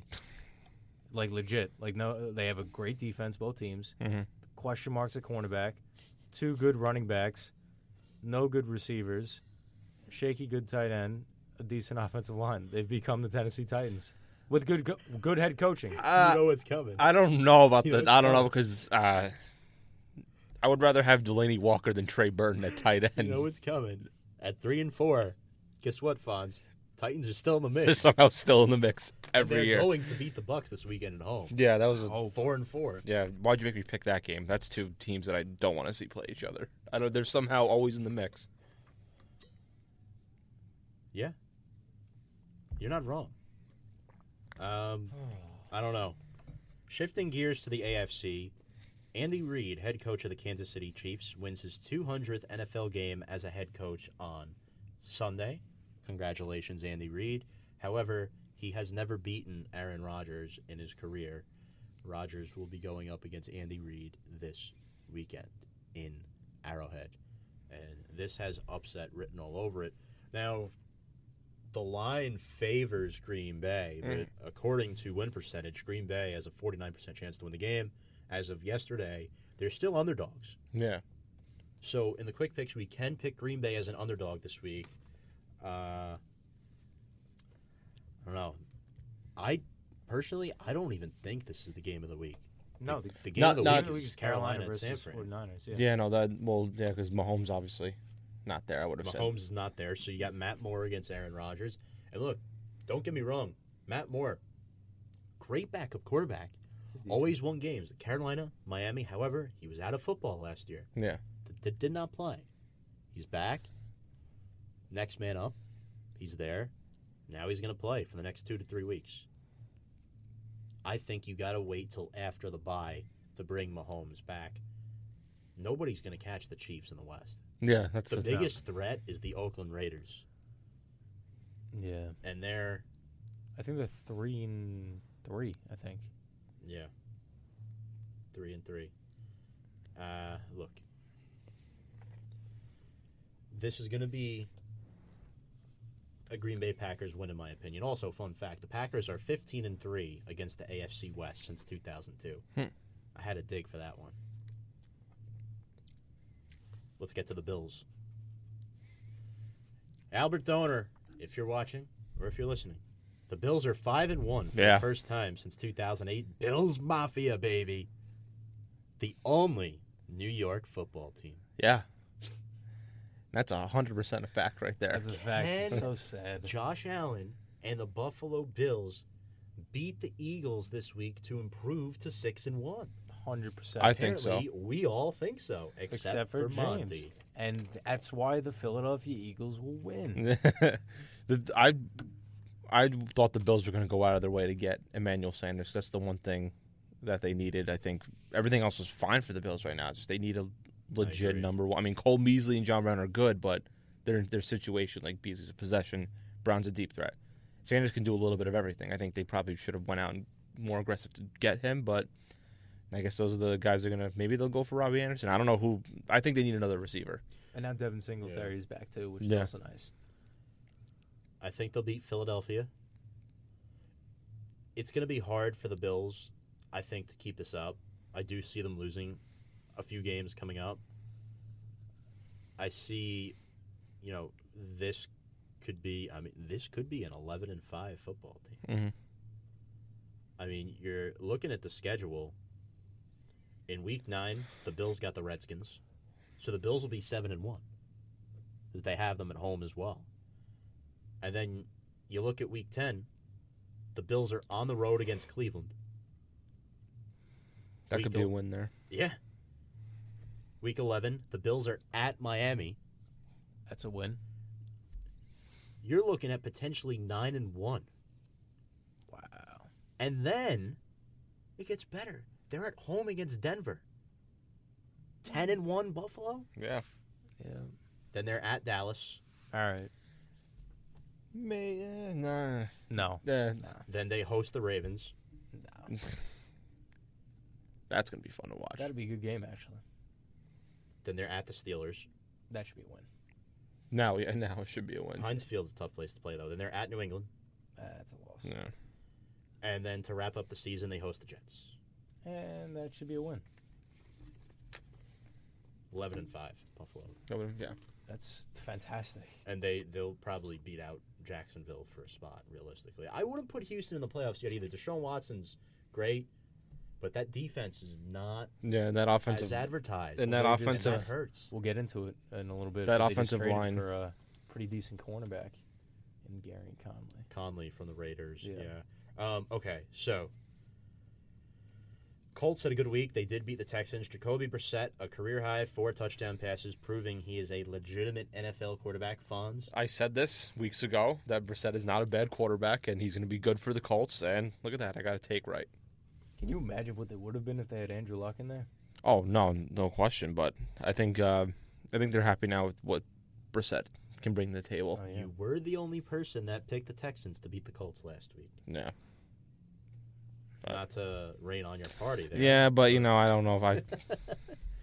Uh, It's the NFL. You don't know who's winning at this point. Except the, Astros up two nothing. Brantley with an RBI single. Very nice. Survive in advance. Fonz. Now it gets more interesting. The Tennessee Titans. Nope.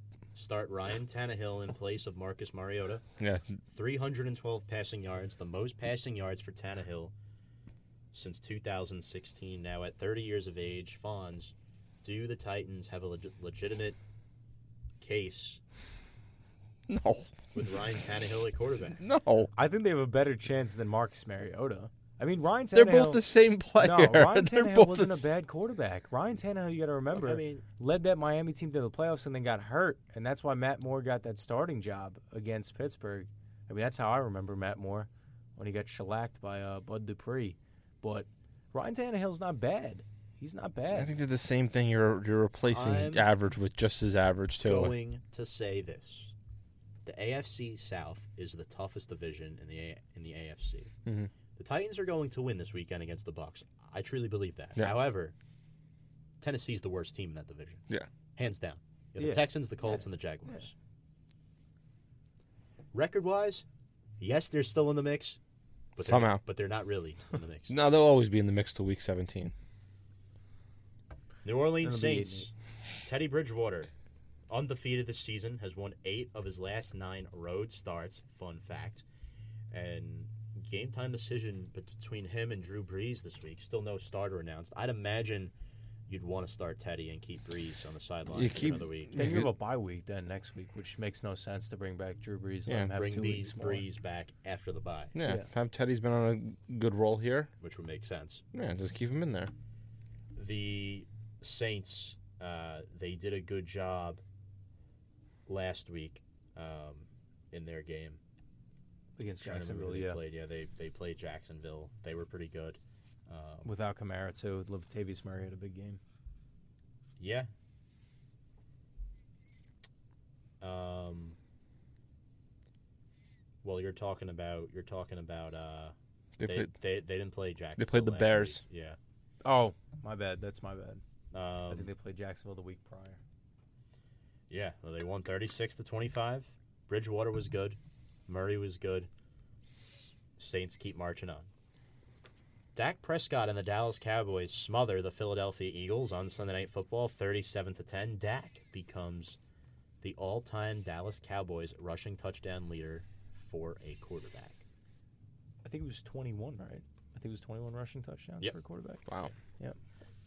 So to wrap up the week, Ravens beat the Seahawks on the road, thirty to sixteen. Fonz. Uh, now Lamar Jackson outrushed his opponent for the third time now Yeah.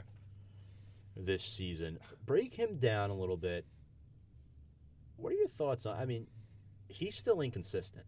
Yeah, no, there's no question. I mean, I still worry from time to time his passing because there's moments like I mean, the Dolphins game, he had a mm-hmm. franchise tied a franchise record like six touchdowns against, against Arizona, another great passing game, and then just went down and then back up against mm-hmm. Cleveland, you know, and then another example against the Seahawks.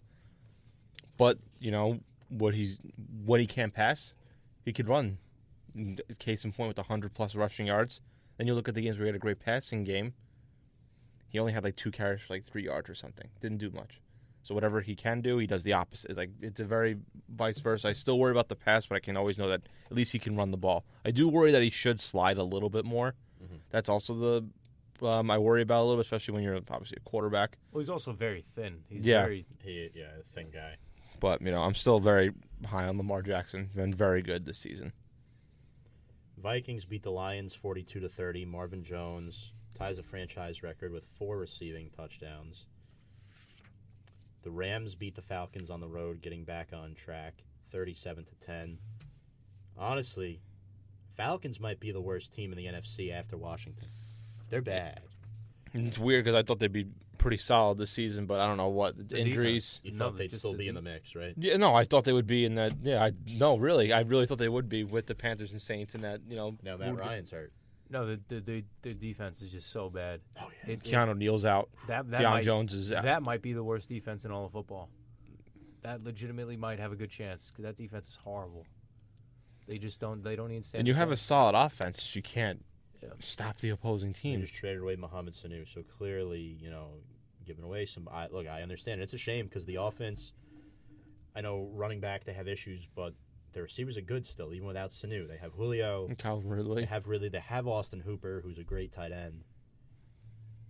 But their running back position is a problem. Devonta Freeman is not your long term answer. Seven rushes for 19 yards is unacceptable. I don't care who you're going out against. You can't do that as a starting running back Yeah. in the He's National bad. He was one of the top running backs. In Two like two years Now ago, he was. terrible. Goff had a good game. Gurley had a receiving touchdown. Still only 41 yards on the ground. He's at a down year. They- They're not using him much, but still, he got more carries in this game. 18 carries. They're being very cautious with him and waiting He's until the. arthritis in his knee. Yeah, they're waiting until like the playoff start, maybe the week 16, 17 games, just to get back into it. They're gonna. Yeah.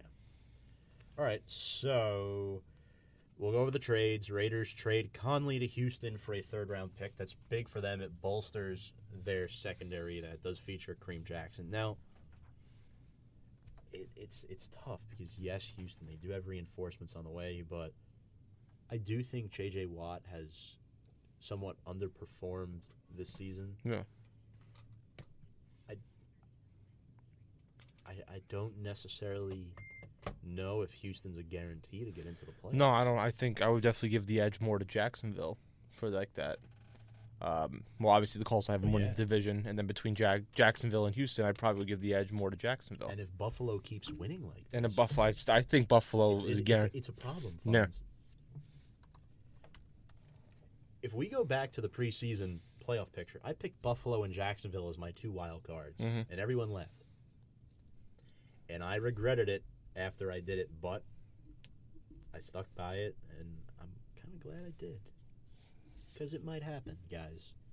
Definitely. Who could. knew that Gardner, Gardner Minshew? would No, be who knew that? I thought it'd be? Nick Foles would be leading him to a wild card Yeah. spot too. Well, look, I mean, we'll see uh, what happens, but right now, It's Gardner's team. Jack, Jacksonville's on a roll. It's about getting hot at the right time, and you have the Jets this weekend. You'll be back at 500 most likely.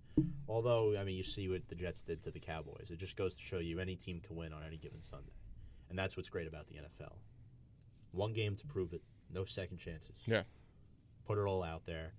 Other big news, of course, Marcus Peter is now Baltimore Raven, the first player in NFL history to record a pick six for two different teams in the same season. Congratulations. Yeah. You got a good play. You got a really. Good I play. told you he's better in man coverage, and that's where he excels in. And he's did very well in just one week. He's this decade's version of Asante Samuel. that corner. duo Always is gets sick. picks, can't make tackles though. Marcus Peters. Yeah, but you know, not too worried about if he can get the picks and go for Still got that. Jimmy Smith. Yeah, well now he'll be probably the the nickel for now, and then Brandon Carr will be like in that longest slot. Tenured Raven. Yeah, I think he's uh, Marshal Yanda, the longest tenure. Oh Raven. yeah, him. He's And then, uh, 34. I think Jimmy Smith's like right behind it. But yeah, you got Smith and Brandon Carr as your slot corners, which could be solid regular corners. You got Marlon Humphrey and Peters as your starters. It's a pretty good Mm-hmm. quarterback corner uh, tandem there. The New England Patriots, 28 and 0 at home in the regular season under Bill Belichick against starting quarterbacks age 24 or under. Baker Mayfield is 24. I don't give the Browns a chance this It's gonna be twenty nine and oh. zero. If only he was 25. If only. Odell Beckham has not played up to par, and again, neither has Baker. Baker needs. Neither get has the him Browns football. in general. Nick Chubb, Chubb has been one probably one of the only bright spots. He's like leading the league in rushing, but other Mm-hmm. than that, there's nothing else in the Browns and it's a shame because I mean, I know Njoku's out, right? He's on IR. Uh, you still have Jarvis Landry. Kareem Hunt is coming back. I know I think next the week. person, the personality, not the, the characteristics of the guy is not favored, but the play is, is there. He'll make a difference there. I think. Effective. Yeah, Uh, week 10, I think. Yeah, week ten. Yeah. New England brings in reinf- reinforcements in the receiving corps. They get Mohamed Sanu in exchange for a second round pick. It's a lot. If any other team did this, would you have said what kind of move? Like if Jacksonville did this, Yeah, I don't think. I, don't would be think- like, I'd be like, Do you think Sanu was a second round pick receiver? no. I mean, because I see these people on the ESPN are like applauding the Patriots for doing it, but I'm like, if a team like the Jaguars or the Jets trade a second round pick for Sanu, we would be bashing them. To be fair, with that defense, I think you could afford to give up a second round pick in next year's draft for a receiver. If you're Because- the Patriots, you could afford to give up anything. No, Right, because as long as Brady and Belichick are there, they're going to be championship contenders every single year. every time. New England's the best team in football again. Yeah, Oh, don't question. Don't do it. I'm not. It's It's, true. it's sad, but it's don't true. don't. Good. I I care wasn't about you. questioning. I care about you. I don't want you to. Don't doubt him. What if I said you Ravens? You would have been full support. Yeah. However, New England did trade Michael Bennett to Dallas for a seventh round pick. That can turn into a sixth round pick. Look, Michael Bennett, not a good fit for them. Similar, I forgot he was kind of on the Patriots. To be not completely to the honest. magnitude of Antonio Brown, but I, I don't, I don't think you want an image on that defense anymore. A guy who, you know, he's fought fans in the past. You know, Yeah. I understand with Seattle. I understand uh, things are said that shouldn't be, but uh, no excuse to react that way. I mean, you have, you clearly have the right to do that, but I mean, you shouldn't. You're a prof- professional, Professional, football yeah. Player. Compose yourself. No. Wait till after the game. I mean, look, I just don't think he's. I don't know. I, I, Dallas is silly. Uh, it's another version of the Marcus Lawrence, except to a lesser degree. That's what it is. In terms of his play. Oh, Marcus Lawrence is on a whole nother level. Yeah, but I'm talking about the Marcus Lawrence has had issues with fans and whatnot. Oh, and so does oh. Michael Bennett. That that's what I meant by that. Um, Denver trades Emmanuel Sanders and a 2020 fifth round pick to San Francisco, as we mentioned. Detroit trades safety Quandre Diggs and a 2021 seventh round pick to Seattle for a 2020 fifth round pick. Injuries from last week. Well, the NFC South, there's been a lot of quarterback movement. Matt Ryan questionable. We'll see if Matt Schaub, longtime vet, journeyman, comes out this. Also week. forgot he was a Atlanta Falcon. Yeah. Fun fact: his second tenure with the Atlanta Falcons. That's right. That's right. Kyle Allen remains the starter in Carolina despite Cam Newton being pretty much close, as close to 100% as he'll probably get. Uh, how much longer for Jameis Winston? I think this is his last go around. Like his last season, I think. Oh, as, yeah. as- and I you mean you mean like as a starter for this season, or are you talking about like? 'cause I think after this year he's done like in Tampa Bay completely. I Get the kid in there, I man. think that- Get Ryan Griffin in there. what was it in Wimbledon? I think it was that five interception game. Was that the one in Wimbledon? In Wimbledon? London, yeah, that was the. I the think game. that's that's the nail in the coffin right there. Otherwise, I thought that he actually had been playing pretty well. I mean, the Yeah. problem is Ryan Griffin's a 29 year old guy out of Tulane. He's not the future either. Yeah, So and he's good never. I don't think he's ever even attempted an NFL regular season pass. He's never even played. A, like he's been on that roster, but he's always been the third string quarterback. I hate quarterback. to say this, but Nick Foles, you know, you, you never know. Uh, Uh, th- this guy could be taking a 150 mile Uber south to Tampa You think they would trade year. for him? Hmm. Oh yeah, that that would actually be a smart move. because Like ge- geographic, yeah, well, yeah. If if Minshew is The long guy. term, you don't want to make that decision right now. You definitely want to wait till the end of the season. But it's tough. Brees or Bridgewater Sunday left to be seen. Josh Gordon done for the year. But what was the biggest take from Week Seven? Before you guys chime in, I'm going to give mine. New England has not played anyone legit besides Buffalo. Yes, they're the best team in football, and yes, they will be the last team to remain undefeated, mm-hmm. as the 49ers will be bumped at some point, possibly this weekend. But New England has not played anyone legit on their schedule besides the Buffalo Bills. Jacoby Brissett, he is the future in Indianapolis. Mhm. And the Panthers and 49ers will be the game of the week, not the Packers and the Chiefs. What is your guys' take from week seven? I, All right. Well, yeah. No, I think. I mean, we, I said this a couple of weeks ago too. I think Dan Quinn is definitely done. Yep. With this Falcons team, this guy was a former defensive coordinator for that. Uh, when Seattle was that dominant And how is the worst Boom. defense in all of football? Yeah, like you when he came in, like oh he's gonna make this defense like Seattle 2.0. It really hasn't been the case at all. No. Granted, I mean Keanu Neal and Deion Jones, I mentioned earlier, good players, but they've been hurt a lot. But still, I just think that Dan Quinn definitely uh, at some point I think will get fired, maybe even before the season ends. Uh, my biggest takeaway is Teddy Bridgewater will be a starter in the NFL again. I think he's earned that right. I don't know if it'll be with the Saints. You know, granted if Drew Mhm. Brees retires, but he will definitely get a starting opportunity somewhere else if it doesn't come with the I- Saints. he's I think it will be. he's still young, and I think Brees eventually like probably retire. I don't know when, but He's, I in think the, he's in the like, last year of his contract, Yeah. so Yeah. maybe. But I don't know. he he It skipped out. He skipped out on Miami because Miami offered him a big contract, but he s- wanted to stay in New Orleans. Smart. Good, man. good, good call Smart by man. Teddy on that one. Bridgewater's 26. Oh God. Yeah, So saying. much, so much life left in him. Theodore Edmund Bridgewater. And he, I thought he could have been really well with the Vikings if that injury, because I thought he was a very good quarterback, very good for them, and that injury just kind of derailed everything. But I'm glad to see, like that he's back and playing. and I think he definitely is going to get a nice big payday, uh, 2020. It depends what happens with the Saints this season. They very well could win the Super Bowl this year, knock off the Pats, and then Brees decides to retire. And then it's Teddy's job. Because Brees has dealt with some injuries over the last couple of years. It- It might be his time. Yeah. I don't think Brees lasts as long as Brady. Brees will retire before Tom Brady. I'm telling you that right now. It's and going Bridge- happen. Bridgewater and no doubt. Will retire before Brady. At this point, Daniel Jones will retire before. it's going to happen. Jalen Hurts probably will too. No, not Daniel Jones. Uh, um. Okay, so it's week eight picks. The Vikings did beat the Redskins last night, nineteen to nine. They improved to six and two. We all got that right. That was my lock. So I'm currently in the lead. Fun. Let's go over the standings first before the picks. Let's uh let's recap the folks at home. Oh, jeez.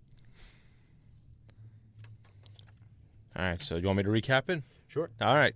So, Tom, your record for 2019 is 64 and uh, 64 and 41, excuse me, with 76 total points. Uh, Kyle, you're at 66 and 39 with 80 points. Uh, myself, I'm 67 and 38 with 75 points. Dead last year, and James leading in total points, 82 with a 68 and 73 record. 37. That's what, 68-37 record. Sorry. Crazy. As of right now, James is in the lead. So it'll be interesting to see. Now, Tighten it race. I was last week's winner. Kyle was last week's loser. And you garner the blue, white, and orange and Peter Alonso. Feeling Fonz Making up a punishment sitting on an old textbook. Yep. I'm good. All right, Fonz, let's run down these uh, week eight games. Uh, like you said, Tom, we all swept with the Vikings, but you got them as a lock. Uh, so you're leading there. Go to Seattle at Atlanta. We all swept there with the Seahawks. Kind of an easy pick there. Philadelphia Buffalo. Us three in the room said the Bills. James, who's not here, said the Eagles. Interesting there by him. Chargers at Bears. I said the Chargers. I feel like just I'm just I feel like with Trubisky, I just don't know if I can trust him anymore. And then you guys all said the Bears. Tampa Bay at Tennessee. I just said the Titans. I didn't want to. This is the game I don't really want to pay attention to. uh, Cincinnati at the Rams. We swept with the Rams. That was kind of an obvious pick there. Cincinnati, one of the winless teams. Arizona and New Orleans. We all swept with the Saints on that one. Jets at uh, Jacksonville. We all swept Jacksonville. I think it's kind of uh, an easy one there. Denver at Indianapolis. We us three said the Colts. James said the Denver Broncos. Interesting by him there. Carolina at San Francisco. Who would have known? We all swept with the 49ers. Went back to week one. This probably would have never been the case, but who knows? And then Oakland at Houston. I'm said I said the Raiders. Everyone else said Texans. Cleveland at New England. We all said Patriots. Green Bay at Kansas City. We all said Green Bay. Miami at Pittsburgh. We all said the Steelers. And the New York Giants at Detroit Lions. We all swept with the Lions. Now, Fonz, I have a question. Oh, Uh, no. This Raiders Texans game, Yeah. where did that come from? I, I just I like Deshaun Watson a lot, and that that defense is very questionable. I just feel like the Raiders are. Listen, they're not a playoff team, but I think they're very competitive, and I think this will be kind of more like a, a comeback game from their embarrassment against the Packers. And I don't know. I feel like you just can never count out Jon Gruden. I, I feel like next to Dan Quinn, Bill O'Brien is the next guy like to be fired. Like one of those two, I feel like at some point. Yeah. So, and that offensive line, I'm I can't trust that Texans offensive line. Fair. I will say this: Gruden did coach a good game against Green Bay last week. That's a tough place to play. Mm. It wasn't with his the fault guys that they that lost. they have. No, it wasn't. And the Raiders scored points. Yep. Uh, they had a big play to uh, Darren Waller. Darren Waller had a well, good game. Waller had two touchdowns, one from uh, Mike Lennon as well. But they had a young kid at receiver who made a really big catch. I forget who it was, but the problem is the Raiders' defense. You can't be giving up a 36-yard touchdown to Jake Kumerow late in the first half and the 59-yard pass to Valdes-Scantling down the right sideline. And that's just unacceptable. Yeah. Cannot allow that to happen. Uh, do you want me to go with the locks and upsets? Just tell the people that one. You, you obviously had the Vikings a lock, so you got that one. Me and Kyle have the Seahawks as a lock. James has the Jaguars as a lock. Upset here. You two had the Packers. I have the Raiders as the upset, and James has the Denver Broncos as the upset for the week. I can be pretty confident and say I know who this week's loser is going to be because you and I picked the exact same thing for every game. It was hard to not. so now neither of us can be the winner this week. We'd have to be co-winners. Oh, no, we don't because if the Seahawks don't win, if the Seahawks lose to Atlanta, I'm just It's football. They, and they could even better. picked the same upset as me too. Well, there wasn't many well because there upsets was to there pick was from. no. Upsets. That's what I'm saying. This is like one of the. It's one of those. nobody- There's been weeks where we all have had different outcomes, but this is like one of the weeks where it's kind of. only 50-50 game is like Tampa versus Tennessee. That's Come it. on, that's- Car- Carolina, San Fran. But that defense is Yeah, but nice. I'm surprised nobody picked the Panthers. I thought about it, but A lot of experts are picking the Panthers. We're not experts, and that's why we're picking the 49ers. this is review and preview, folks. Uh, keep shaking your head there, Kyle. On that note, we're going to step aside for our final break of the evening. When we come back, we will preview NBA opening night and talk about some big moves coming forward. You're listening to Review and Preview here on liuwave.org.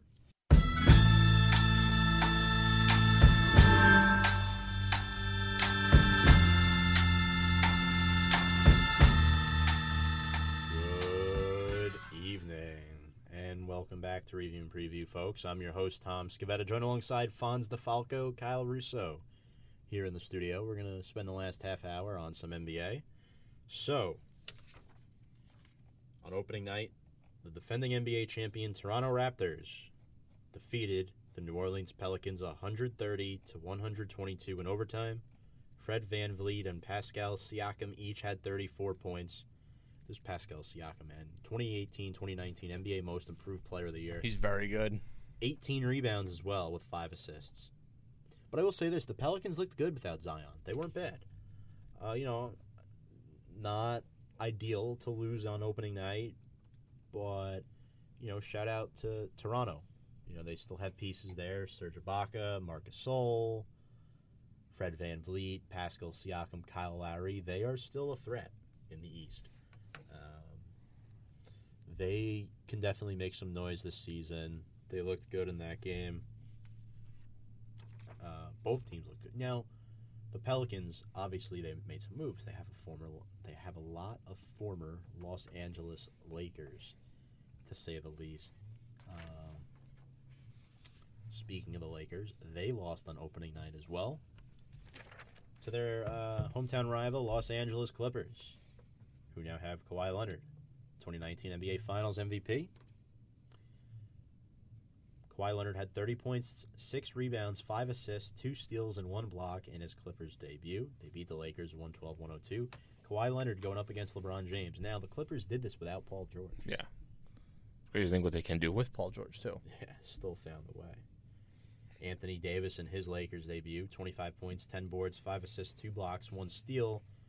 And LeBron James 18 points, 10 rebounds. Danny Green 28 points. He was good. Hit Yeah. 10, uh, 10 shots, 7 of them were threes in his Lakers debut as well. Now, the starting fives, I, I was a little confused. They, they started Avery Bradley at the point with Yeah. Danny Green, LeBron, They kinda- AD, JaVale McGee. They kind of run LeBron more as like the point. point forward. Yeah. which makes sense. Um, yeah, and then you know off the bench you have guys like Quinn Cook, Jared Dudley, Dwight Howard played Mhm. 19 minutes, and then Mhm. Troy Daniels. Uh, they do have Kostas Antetokounmpo Yeah. and um, also Alex Caruso on that team as well. Couple uh, end of the end of the bench guys. Brooklyn, where Brooklyn at? Well, they have a new star, hometown kid from New Jersey, Kyrie Irving, scores 50 points in his Nets debut. Uh, however, they did lose by one point in overtime to the Minnesota Timberwolves. Disappointing to see Kyrie miss that last shot, but Yeah. I know he lost the ball. Maybe he should have passed it, but it was still a good shot. Yeah. To end the game, I was happy with his performance. This was the best performance over the first three days in the NBA. If you Yeah. ask me. No, definitely. But I mean, you know, it's always you know, it's still they still lost though. You know, Yeah. not trying to. That's always it's always the the main thing at the end of the day. I feel like. The Timberwolves, uh, KAT had 36 and 14. He's just a beast. Yeah, He's so good. one of the best players in the league. Uh, probably a top three big man in this league right now, um, along with Jokic and Embiid, and I guess a- AD throw him in there as well. But uh, Minnesota one and zero. Brooklyn 0 and one. They're playing the Knicks tonight. Uh, Brooklyn leading right now 94-83 at the end of the third quarter. Kyrie with 17 points to lead the Nets in scoring. Alonzo Trier has 22 off the bench for the Knicks. Knicks actually starting Elfrid Payton at point guard tonight. Yeah, that was a very weird lineup when they started Trier at the. I think it was the point or the shooting guard. Trier and RJ were together. I'm Yeah, which I mean- Barrett, Barrett was listed as the point guard actually. Yeah, it, it was very weird to me. I thought I my lineup I thought was going to be Dennis Smith, R.J., uh, Kevin Knox, Marcus Morris. You can flip flop Randle, Mitch Robinson, who obviously was hurt, but that was my line. I don't know what's going on with Dennis Smith. I don't know. why I feel like he's their best point guard. I don't know why you're not starting him. Well, I'll tell you why it happened. David Fizdale was not impressed with what he saw with Dennis Smith, Elfrid Payton, and those guys in the preseason, and he's basically going to put the best lineup combo out there every night, even if it's different. He wants to find the best combination of guys to help him win basketball games, and that's kind of what he's doing. Now, Yeah. do I, I, I get it, but you know, eventually you're going to have to have a consistent five, That's what I'm. Yeah, that's and I do think that is you're already reshuffling your lineup after two games or after one game, changing it up. I'm not sure. You're trying to figure out who works best.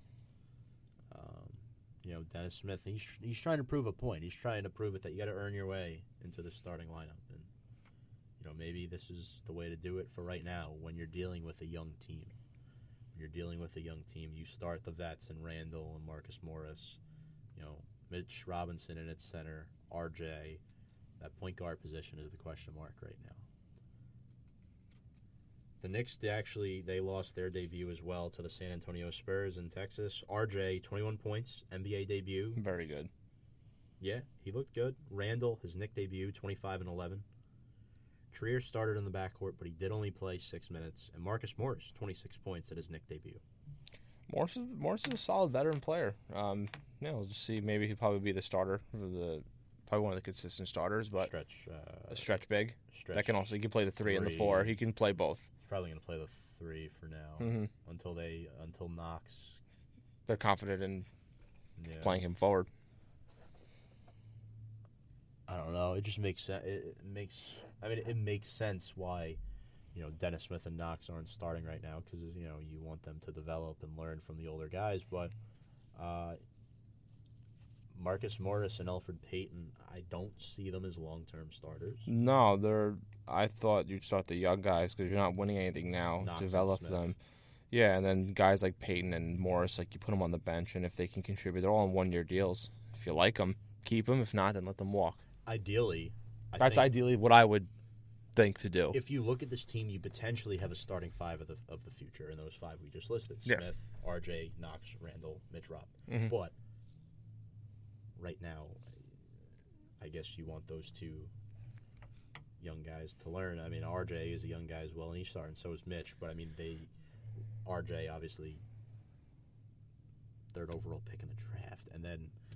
Mitch Robinson obviously played last year, played really well, and there's really no competition for him at the starting center spot. Mhm. So, the way I look at it, Knicks definitely um, got their hand. Actually, Bobby Portis started at center. That's right. night. Yeah, because Robinson Mitch, was out with an ankle, probably Yeah. dealing with an ankle problem. Mitch started tonight. Now, I, I I ask you guys this: How many games do the Knicks and the Nets win this year? You can go, uh, Kyle, if you want to. The Knicks are going to win 23 games. That's what I was gonna. I was They're gonna going to win 23 games. And the Brooklyn Nets are going to win. They're going to win 40 games. I was actually in the same. I said. I actually. I'm not even kidding. I said like Knicks 24 games. Uh, surprise a few games here and there. And then the Nets, I had 41 and 41. I'm going to be a little bit nicer. I'm going to give the Knicks 27. Hmm. I'm going to give the Knicks 27 because I really see a future here, and the East isn't good. Yeah. So They I play the East teams a lot more Yeah. than the West the teams. West teams. Brooklyn, they're going to finish around the same they did last year, but I'm actually going to give them 48 wins because, again, the East is not good. And with Kyrie Irving, uh, you have a good core returning from last year in Joe Harris, uh, in Jarrett Allen, in Caris Caris LeVert. LeVert, in Spencer Dinwiddie, Rodions Kurucs. They have guys on that team, and I think the Nets can earn like a four or a, five seed in the East. They have potential to go to a three if it works, but right now I think four or five is around the range. Uh, worst six.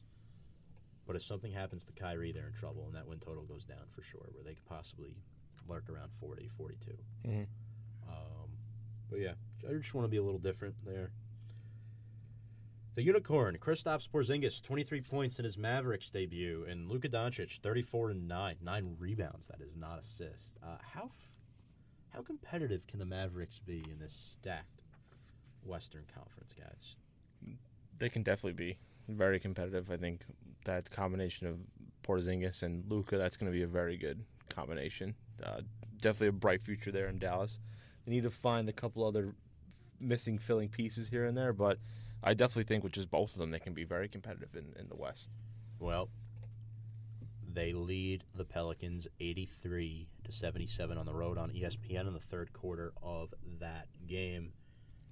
The problem is I don't see Dallas necessarily having a lot of depth on this team because your other three starters are Jalen Brunson, Dorian Finney-Smith, and Courtney Lee, and that is not good. Yeah.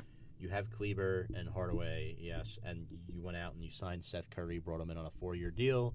You have Boban Marjanovic, Justin Jackson, I guess, Del- Delon Wright, but besides Porzingis and Luka Doncic, you take them out of the equation. You have nobody. This is a bottom three team in the Western Conference, and quite frankly, I think That's they, a bottom three team in the NBA. If you take those guys away, Oh yeah. But looking at it right now, Dallas, realistically, realistically speaking, they will be competitive till about the All Star break. Something's going to happen.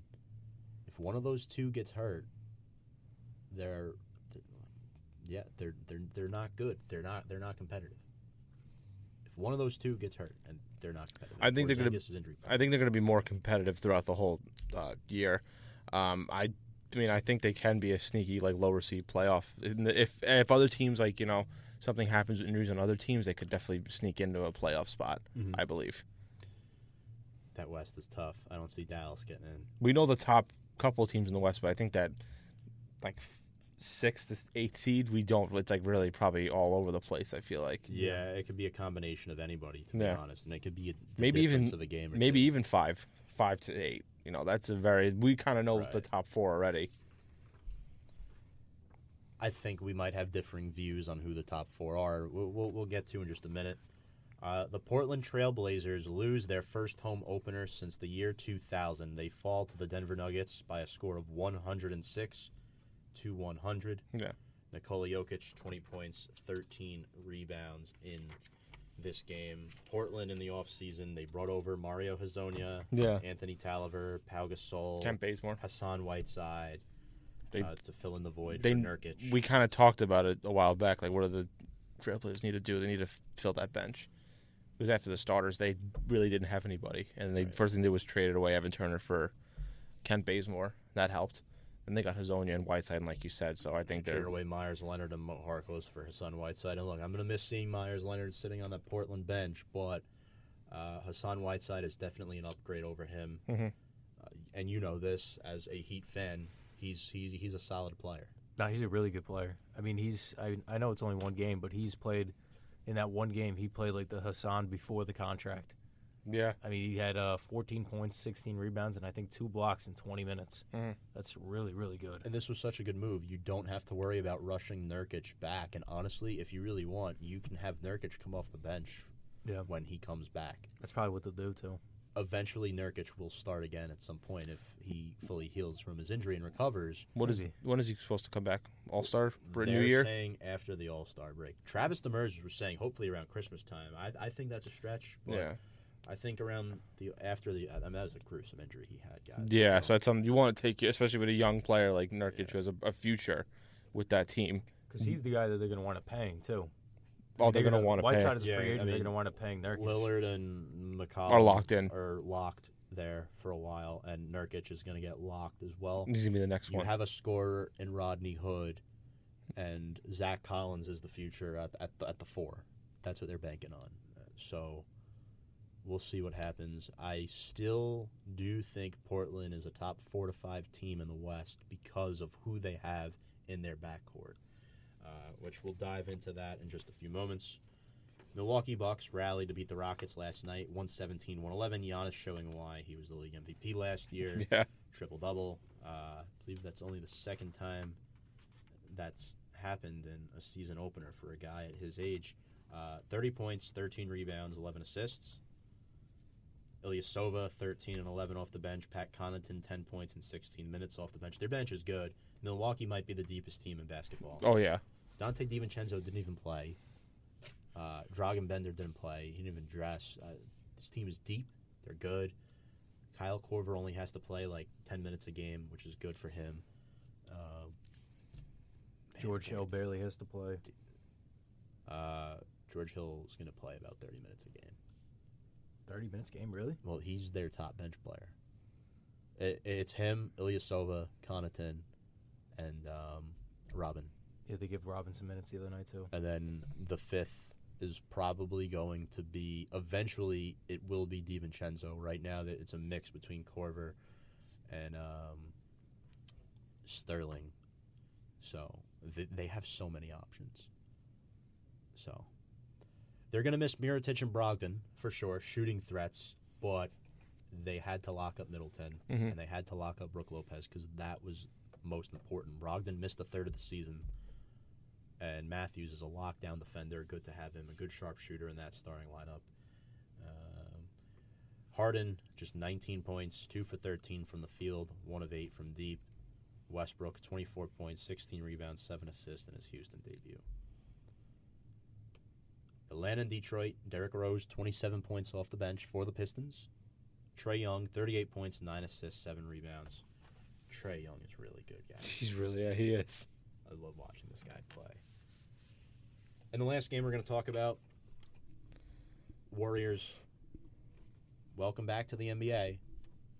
At home in the new arena against the Clippers. Lose 141 122. They finally know what it's like to be with the rest of the pack.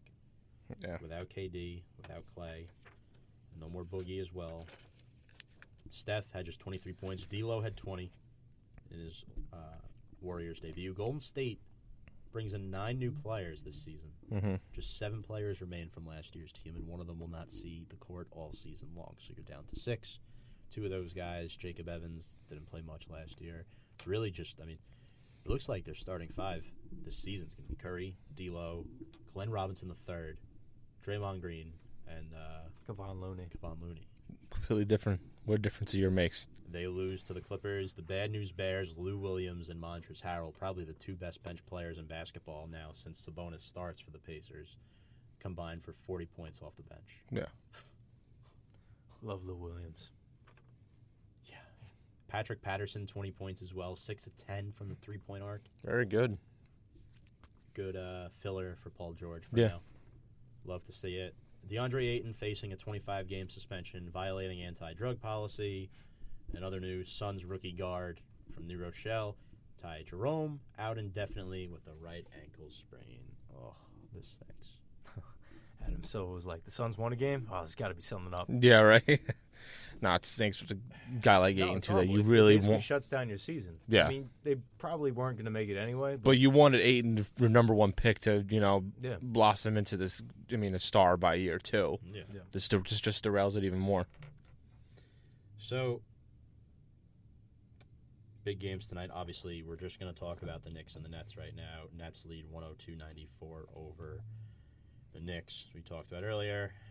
So, let's get to the Eastern and Western Conference. We're going to make our playoff picks, our conference finals picks, and our NBA finals picks. Is anybody ready? I'm ready. You guys ready? Yeah, you, you go first, Fonz. Oh, geez, what Um, conference? Do you want me to go to the East? You want me to go one to eight? Yeah, And then- uh, make sure you write yours down. I don't have room on my screen. I wrote mine down already, okay. so we're all good. All right, I'll go from eight to one. All right, eight to one for the East. Number eight, I have the Atlanta Hawks. Number seven, the Brooklyn Nets. Six, Toronto Raptors. Five, Indiana Pacers. Four, the Miami Heat. Number three, the Boston Celtics. Number two, the 76ers. And one, the Milwaukee Bucks. That's my East. Do you want me to jump just jump to the West now? All right, the what this is I, this is all over the place. I really don't know. This might change. Eight by Sacramento Kings. Don't sleep on them.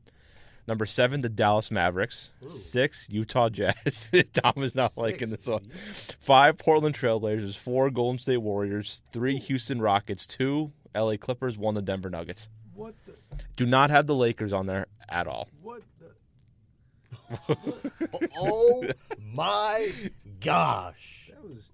If this if they kept the roster the way it is now, I don't think the Lakers make the playoffs. that- Did you write that down? He's you got gotta remember that. down. You gotta remember. I don't that. have room on my script. Well, if- I take think- I think I think if the Lakers keep their roster the way it is now, I don't think they're making the playoffs. I'm gonna keep everyone's scripts from tonight.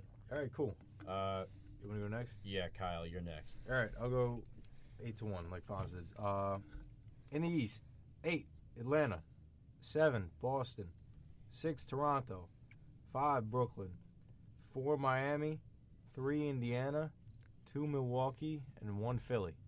Hmm. And then in my West, I got at number eight San Antonio, seven Golden State, six Portland, five Lakers, four Utah, three Houston, two Denver, and number one Clippers. Okay. Who is your eight in the East? Atlanta. Atlanta. Atlanta. Really? We both have. Yeah, I don't. It's either Atlanta or the Pistons. It's one. like Of, the it's. A, I think that yeah, that number eight spot can be all over the place. But I think Atlanta more with that young core that I think is really a lot better, Yeah. progressing a lot faster than what we thought. Yeah. I mean, that's. I don't know. It, it's hard too because I mean the Pistons. I mean, the Pistons have the star, but they just can't put it together. Yeah, I just uh, outside of Blake Griffin and Drummond, I mean, and Derrick. I mean Derrick Rose too, but yeah, they just can't. I feel like they can never really put it together. Yeah. Um, look, I think Hawks are one year away Mhm. from getting in. Eight to one. The eighth seed will be Detroit. Seven seed Brooklyn. Six seed Miami. Five seed Pacers. Four seed Celtics. Three seed Raptors. Two seed Sixers. One seed Bucks. So very similar from last season, except I'm flip flopping Nets and Heat, and I'm flip flopping Raptors, Sixers well. I think we kind of pretty much have the same East I, area. I have the same eight from last year getting in. Mhm. I don't. We got- we I, I don't see. different- yeah, I'm saying like all the teams we kind of kept them all. This all the teams Oh, that are yeah, in, we, but we basically have the same eight teams. Yeah. but- Yeah, and I'll be honest, guys. I really didn't have any time to make uh, my predictions for the West, but off of reading this here, I'm just gonna go in order. I'm gonna go the other way, one through eight. go ahead. Clippers are my number one. Uh, you know what? I'm going to go ahead and say the Rockets are my number two. Number three, Trailblazers. Number four, Warriors. Are you forgetting about the Joker? They're coming. Number five, Denver. Way too low. Yeah. Way too low. not not my opinion. Uh, number six, Utah. Number seven, Lakers. And number eight, drum roll. The New Orleans Pelicans. If Zion, wasn't Zion was healthy, months, he- I would have put them there. Yeah. But I had to go with Gregg Popovich because they always make it somehow. Look, this is who I think's gonna get in.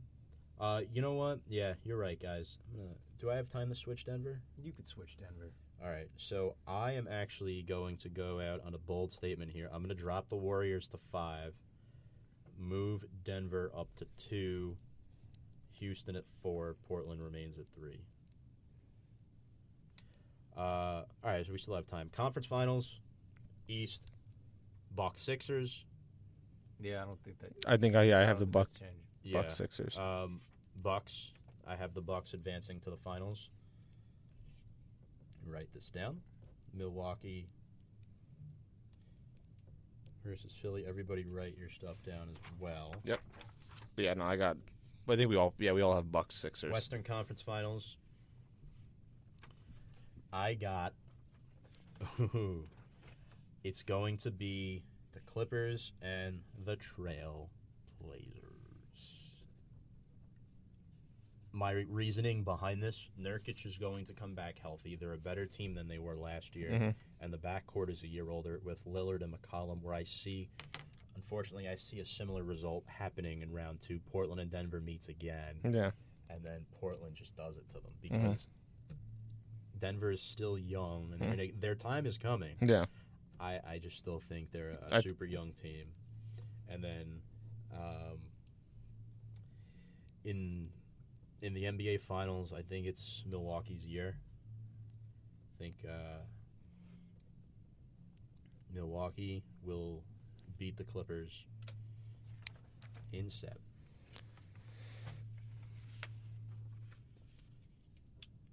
Kyle. I got Philly versus Milwaukee, Clippers versus Denver. I got Philly beating Milwaukee and the Clippers beating Denver. And then I got the Clippers in six against the Philadelphia 76ers. Kawhi will win his third finals MVP. All right, I'll go mine quickly. I got Bucks beating the Sixers in the East. Uh, Bucks in seven. Uh, my West Nuggets Clippers. Nuggets in seven. You NBA Finals. Oh! Nuggets in six over the Milwaukee Bucks. I think this team has a lot of depth. They're young, and I, the Joker, Jamal Murray, Gary Harris, Paul Millsap, Malik Beasley. They are a very young team with a lot of depth. I'm just saying Mil- Milwaukee's going to improve this season, and you know, I think the Clippers will get there. But outside of Kawhi Leonard, there is not a whole lot of championship experience on Oh. that team. Okay. They, they haven't really gotten out of the first round, you know, in a, in a while since Blake Griffin was there. I know Patrick Beverley has some experience. I do think they will get to the finals. They're the best team in the West, but we'll see what happens. All right, guys. So on that note, I'd like to thank you all for listening and tuning into our show this evening on Review and Preview. Uh, quick announcement before we sign off. Uh, I will not be hosting until mid December. Until then, we'll have James hosting the, the show. Fonz will be here, and Kyle will be here a week or two, and then we'll uh, we'll figure this out, and we'll let you know what time we will be hosting the show next week and what day. But for now, on behalf of Fonz the Falco and Kyle Russo, I'm your host Tom Scavetta, wishing you a good evening. You've been listening to Review and Preview here on the Wave, the sound of LIU. Good night, everyone. I slipped on a shoe. She was a perfect size seven. I said, There's no smoking in the stone, man. She crossed her legs and then we made some small talk. That's where it should have stopped. She slipped me a number.